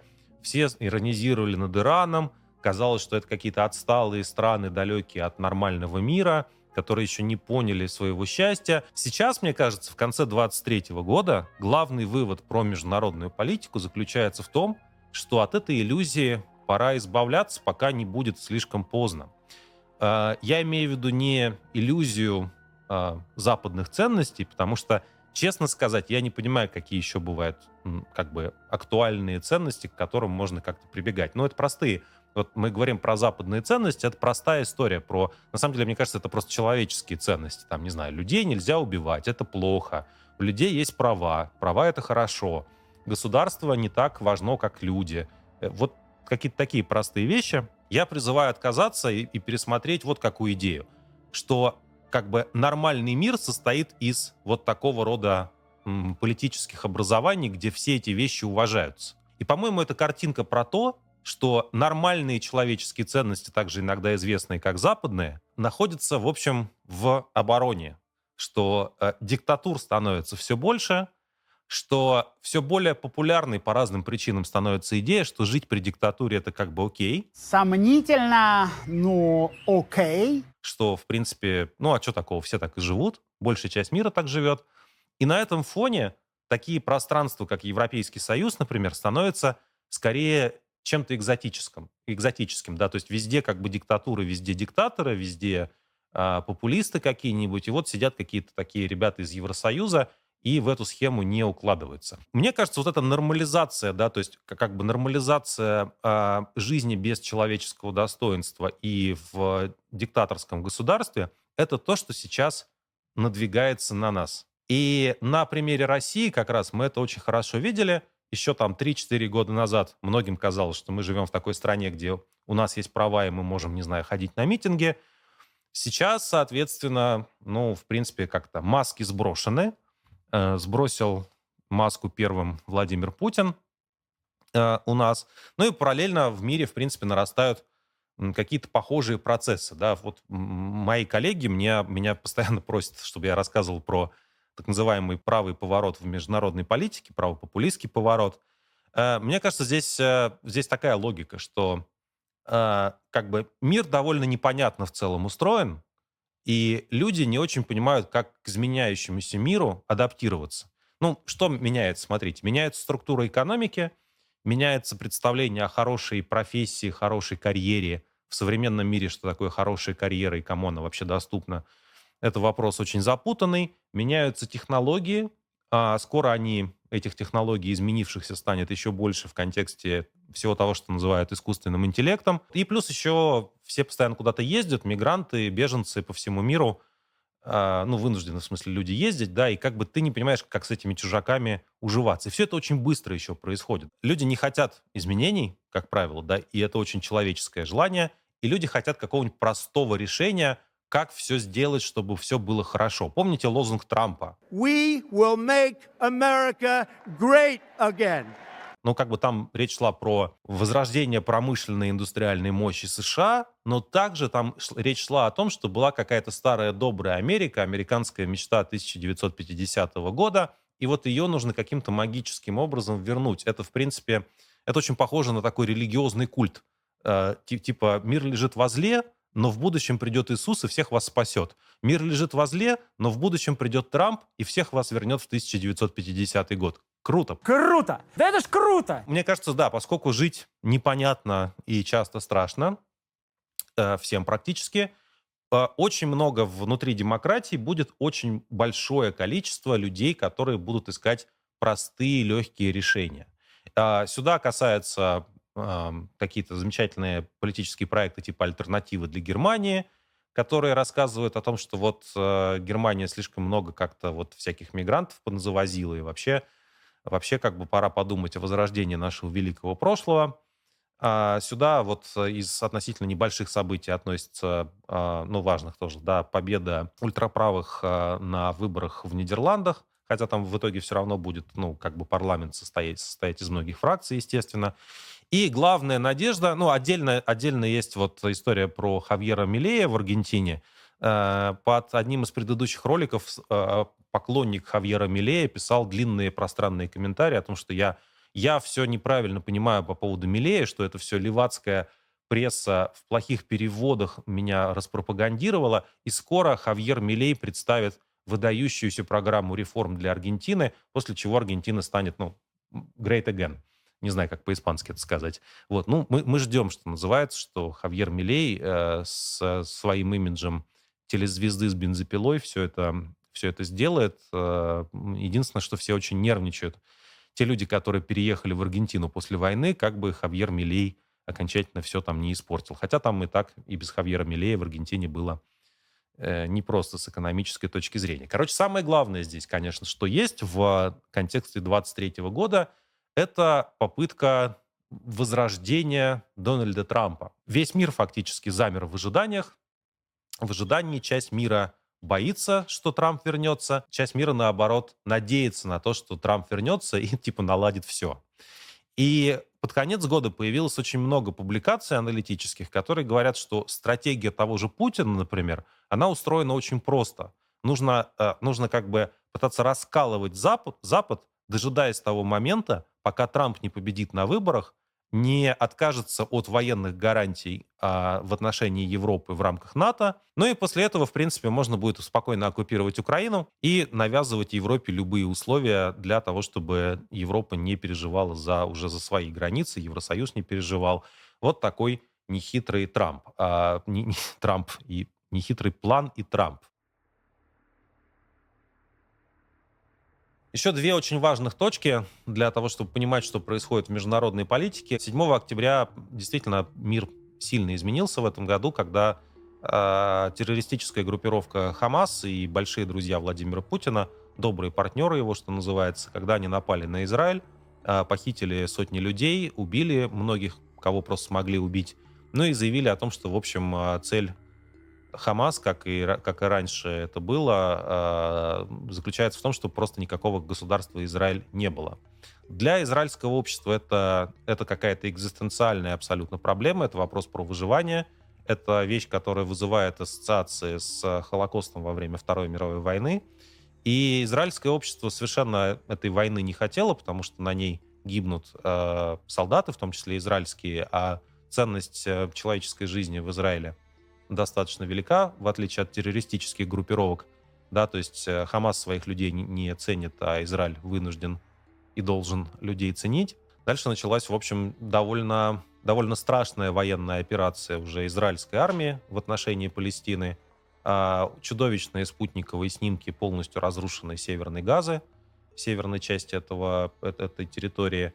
А, деваться из этой, из этой территории палестинцам некуда. Какая цель у военной операции, да, до сих пор, в общем, непонятно. Понятно, что вот официально говорят, что нужно уничтожить Хамас. Что делать с Газой, дальше вопрос э, открытый. Вот. Ну и есть полная консолидация в израильском обществе, что если не уничтожить Хамас, то Израиль просто не выживет.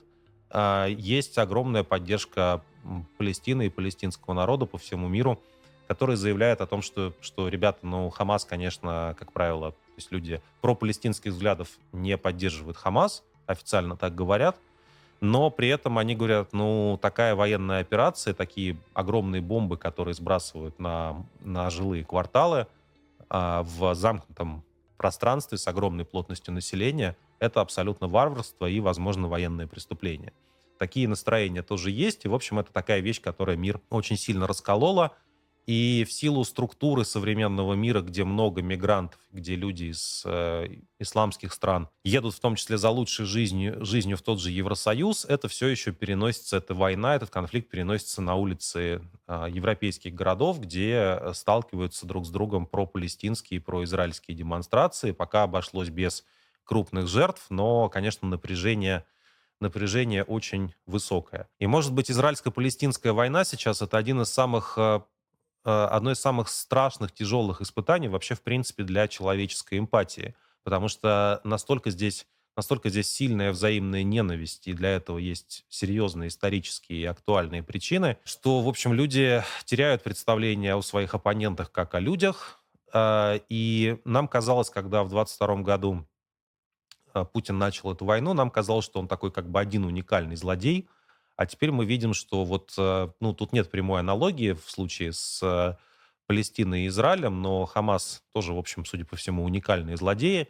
И как будто бы после, после этой, начала этой израильской войны э, выясняется, что оказывается, что как бы все могут в этом, в этом участвовать, да, что это такой фестиваль войн и военных преступлений. Вот то, что мы видим во второй половине этого года. Еще одна важная точка, за которой нужно следить, если вы хотите понимать, что происходит в мире, особенно в той части международной политики, которая касается нас с вами, это, конечно, конфликт в Нагорном Карабахе, который уже очень старый, который длится более 30 лет между двумя странами, Азербайджаном и Арменией, и который сейчас в этом году оказался чрезвычайно важным для понимания вообще пост процессов на постсоветском пространстве, с одной стороны, а с другой стороны стал таким эталонным столкновением демократии и диктатуры. Потому что в Армении, вы знаете, сейчас демократическое правительство Никола Пашиняна. Если вот вы жили в Ереване, вы знаете, что там его постоянно критикуют и ругают открыто, э, и, и, значит, называют всякими плохими словами, но, тем не менее, избиратели его поддерживают. Пашинян взял курс на постепенный выход из всяких постсоветских структур и сближение с Европейским Союзом и с другими западными политиками. И Пашиняну пришлось в этом году отдавать э, Карабах. Карабах формально является, юридически является территорией Азербайджана, при том, что после Первой войны армяно-азербайджанской, когда армяне победили в 90-е годы, э, оттуда были изгнаны все азербайджанские семьи, большая их часть. И вот сейчас Азербайджан взял реванш, э, который, э, ну, а, Азербайджан такая сильная, как бы, сильная нефтяная диктатура, чья сила в том числе построена на Близком тесном союзничестве с Турцией Эрдогана. А, так вот, а, так вот, после того, как Азербайджан взял сейчас реванш и, и взял под контроль территорию Карабаха, оттуда больше 100 тысяч человек а, выехали на территорию Армении. Мне кажется, это совершенно беспрецедентная вещь, когда люди практически все решили бросить свои родные дома и оказаться на территории Армении, лишь бы не быть ну, под тем, что они считают, называют оккупацией очень сильный такой человеческий жест. А, и в этих условиях Армения, которая, которая находится в, таком, в очень такой специфической географической точке, где, с одной стороны, Турция, Азербайджан, с другой стороны, э, с другой стороны Россия, Грузия, и, и, в общем, ты как бы все время ищешь какой-то какой баланс. Э, Иран еще тоже, да, баланс между этими странами. Сейчас, мне кажется, рамка этого конфликта описывается именно вот этими вот этим противопоставлением демократии и диктатуры.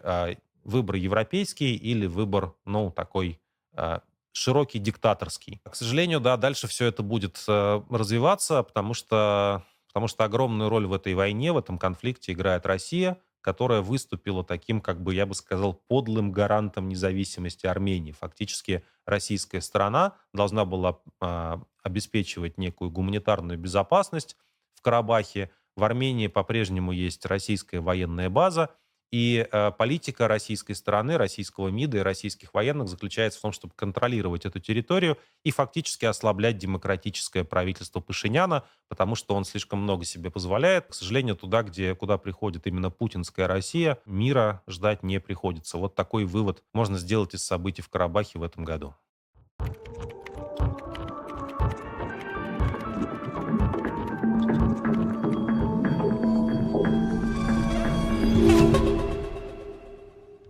Давайте теперь поговорим про итоги э, года в культуре и особенно в российской культуре. По-моему, главное, что здесь произошло, это превращение культуры в своего рода оружие, веопонизация культуры, если вот пользоваться такой калькой с английского языка. Потому что смотрите, что происходит. Любой культурный продукт, который выходит э, для российского пользователя на российском рынке, он оценивается с точки зрения того, насколько этот культурный продукт, а, лоялен, насколько лоялен его автор нынешним властям, и насколько э, эти события способствуют тому, чтобы там, не знаю, цели СВО в кавычках были достигнуты. И вокруг этого, в принципе, идет постоянная дискуссия. Забегая немного вперед, типичный пример такого подхода — это дискуссия вокруг слова «пацана», э, самого популярного и такого самого живого, наверное, российского сериала 23 года, потому что э, сериал этот был снят на деньги Института развития интернета, который абсолютно кремлевский и абсолютно понятно, какие у него цели, всех нас загнать в чебурнет. И отсюда есть подозрение, что, в общем, это не, некоторый месседж о том, что там в 90-х, в 80-е в конце было плохо, а теперь наступил порядок, и милиция добрая. С другой стороны, некоторые говорят, что, вы знаете, вот те ценности, которые, ну, как бы критикуются внутри этого слова пацана, отчасти критикуются, отчасти романтизируются, бандитские, пацанские ценности – Э, это, наоборот, некая критика того курса, который взяло российское государство. Заметьте, на этом примере видно, что любой культурный продукт, любое явление культуры оценивается с точки зрения того, э, в чью сторону, какие ценности этот, этот э, продукт продвигает, на кого оно в конечном итоге эта культура работает. Ну и понятно, что, в общем, российские власти, они требуют от деятелей культуры полной тотальной лояльности, это означает, что вы должны, если вы там в театре, например, находитесь, вы должны поставить э, спектакль про героев СВО или, по крайней мере, записать какой-нибудь ролик или выступить перед э, ветеранами войны. В общем, сделать что-то очень лоялистское. Да, я вот пытался иронизировать в одном из последних своих текстов по поводу того, что если вы сейчас хотите заниматься культурой в России и при этом не хотите, не собираетесь уходить в подполье, вам уже нужно звонить Александру Ивановичу Бастрыкину из Следственного комитета и звать его в попечители вашей культурной организации. Если у вас Бастрыкина нету в вашем культурном производстве, то вы всегда находитесь под особым подозрением, что вы недостаточно лояльны, что, возможно, вы проталкиваете в своих культурных э, продуктах какие-то чуждые России ценности, что либо вы э, недостаточно любите войну, ее как-то критикуете, либо вы на самом деле скрытый или явный сторонник ЛГБТ.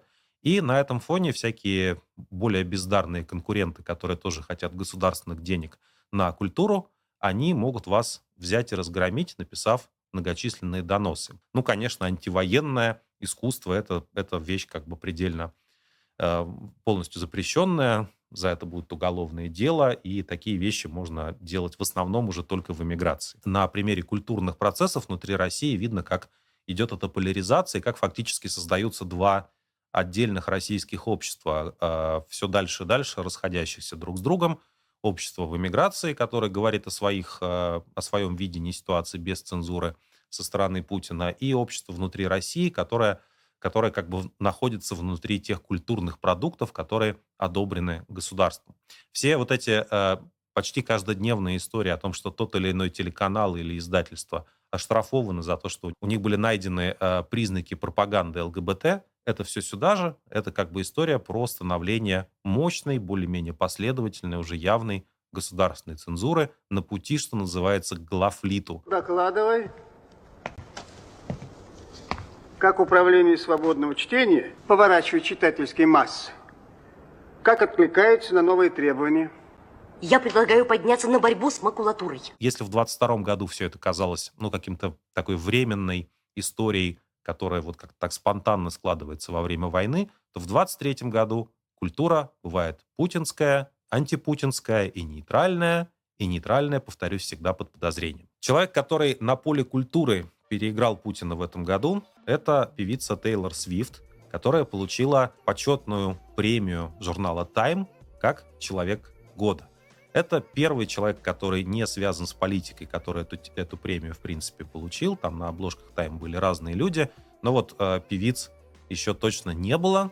И связано это с тем, что Свифт совершенно э, такой, как бы, представляет из себя такой легендарный современный феномен, который который собирает десятки, сотни тысяч людей на своих концертах, которая провела самый успешный тур э, в истории, который называется The Eras Tour, и сняла самый успешный фильм «Концерт». Конечно, гораздо приятнее смотреть на Тейлор Свифт, чем на Владимира Путина.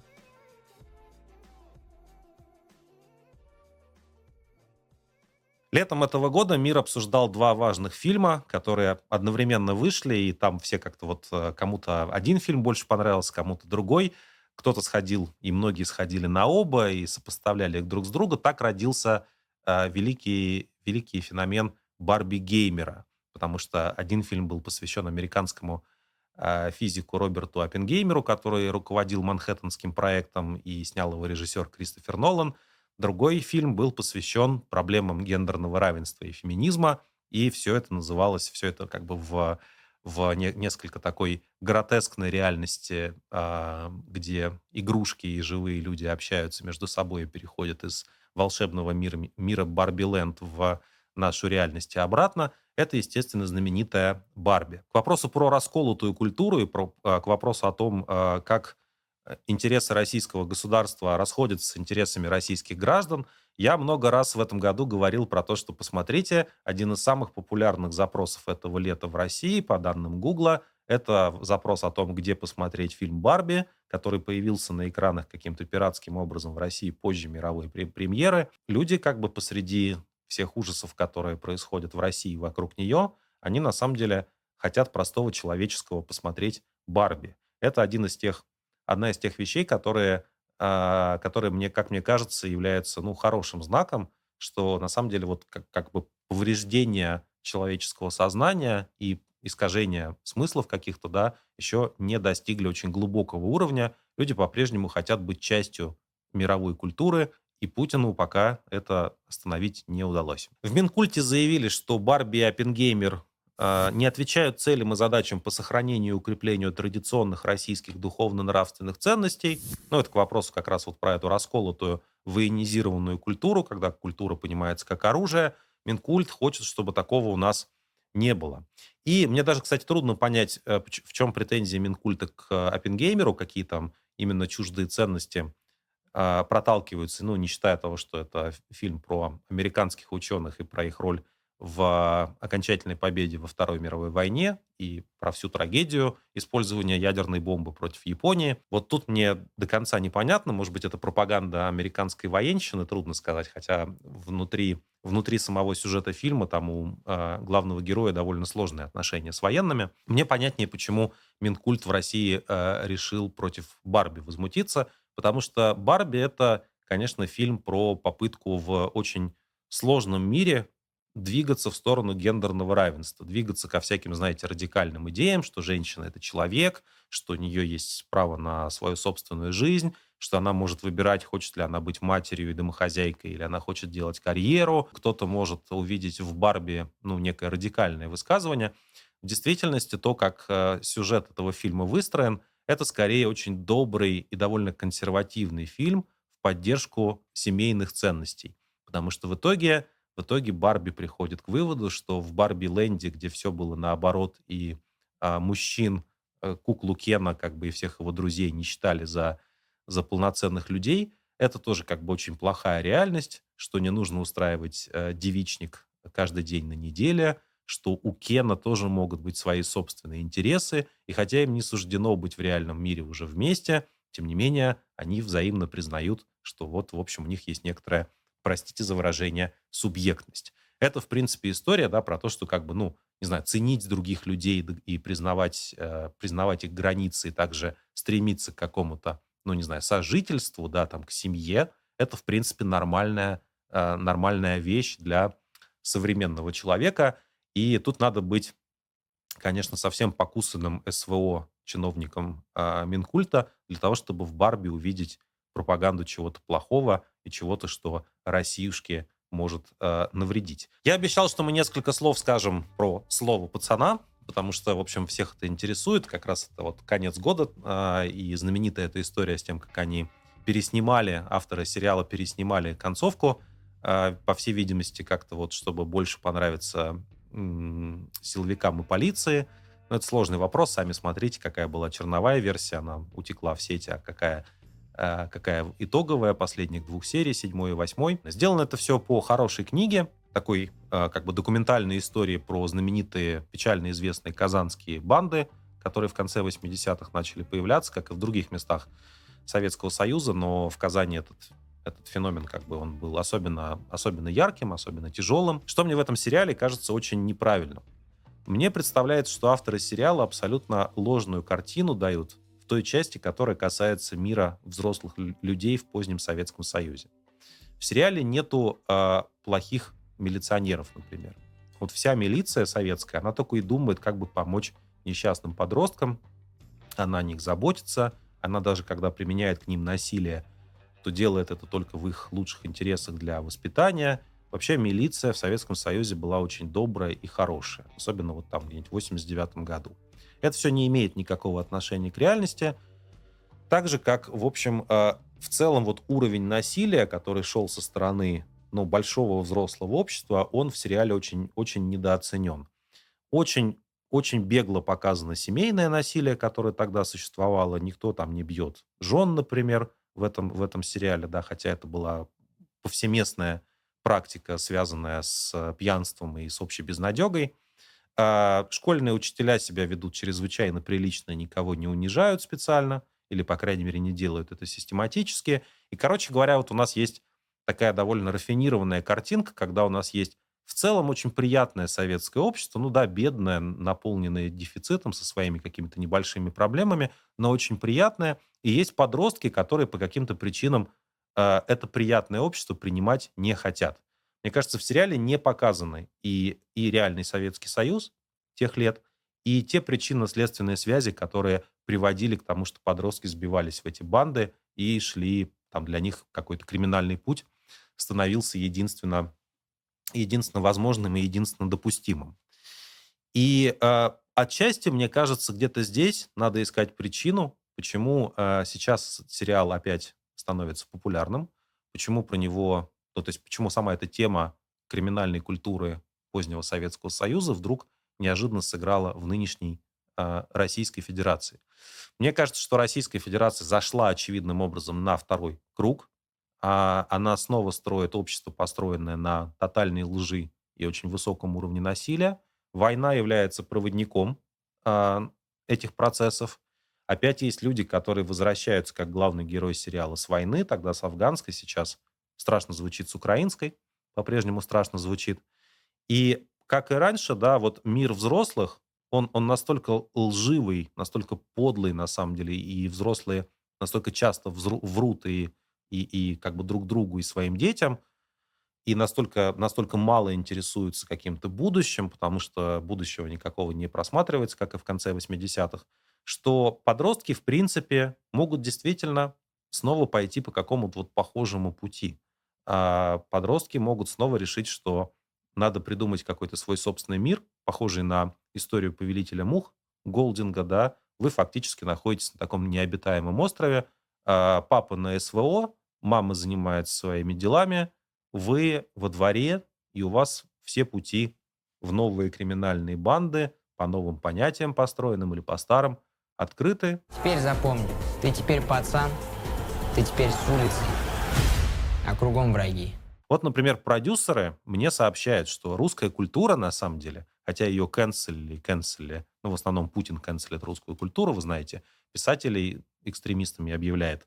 Так вот, русская культура, несмотря на канцелинг со стороны Владимира Путина, под конец года завоевала ТикТок.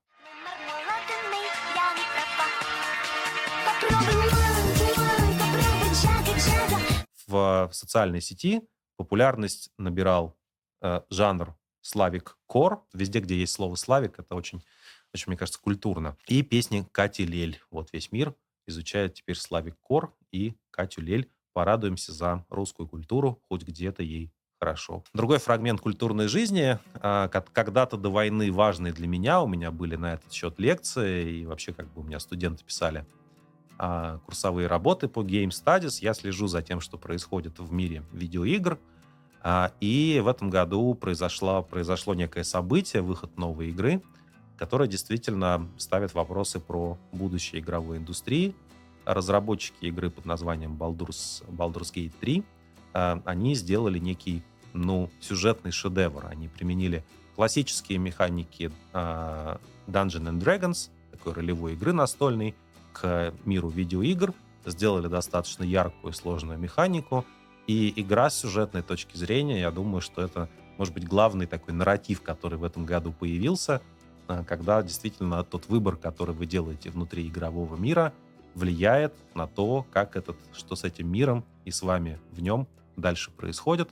Все очень хвалят. Эта история показывает, что ну, как бы есть, есть что-то, вот Тейлор Свифт награждена за то, что она несет свет в мир, вот э, люди, которые делают хорошие видеоигры, они тоже показывают, что кроме Путина и войны э, и прочих всяких ужасов, которые в мире есть, можно еще просто залипнуть в Baldur's Gate часов так на 72, и ты за это время никого не убьешь и вообще не сделаешь ничего плохого. Играйте в видеоигры.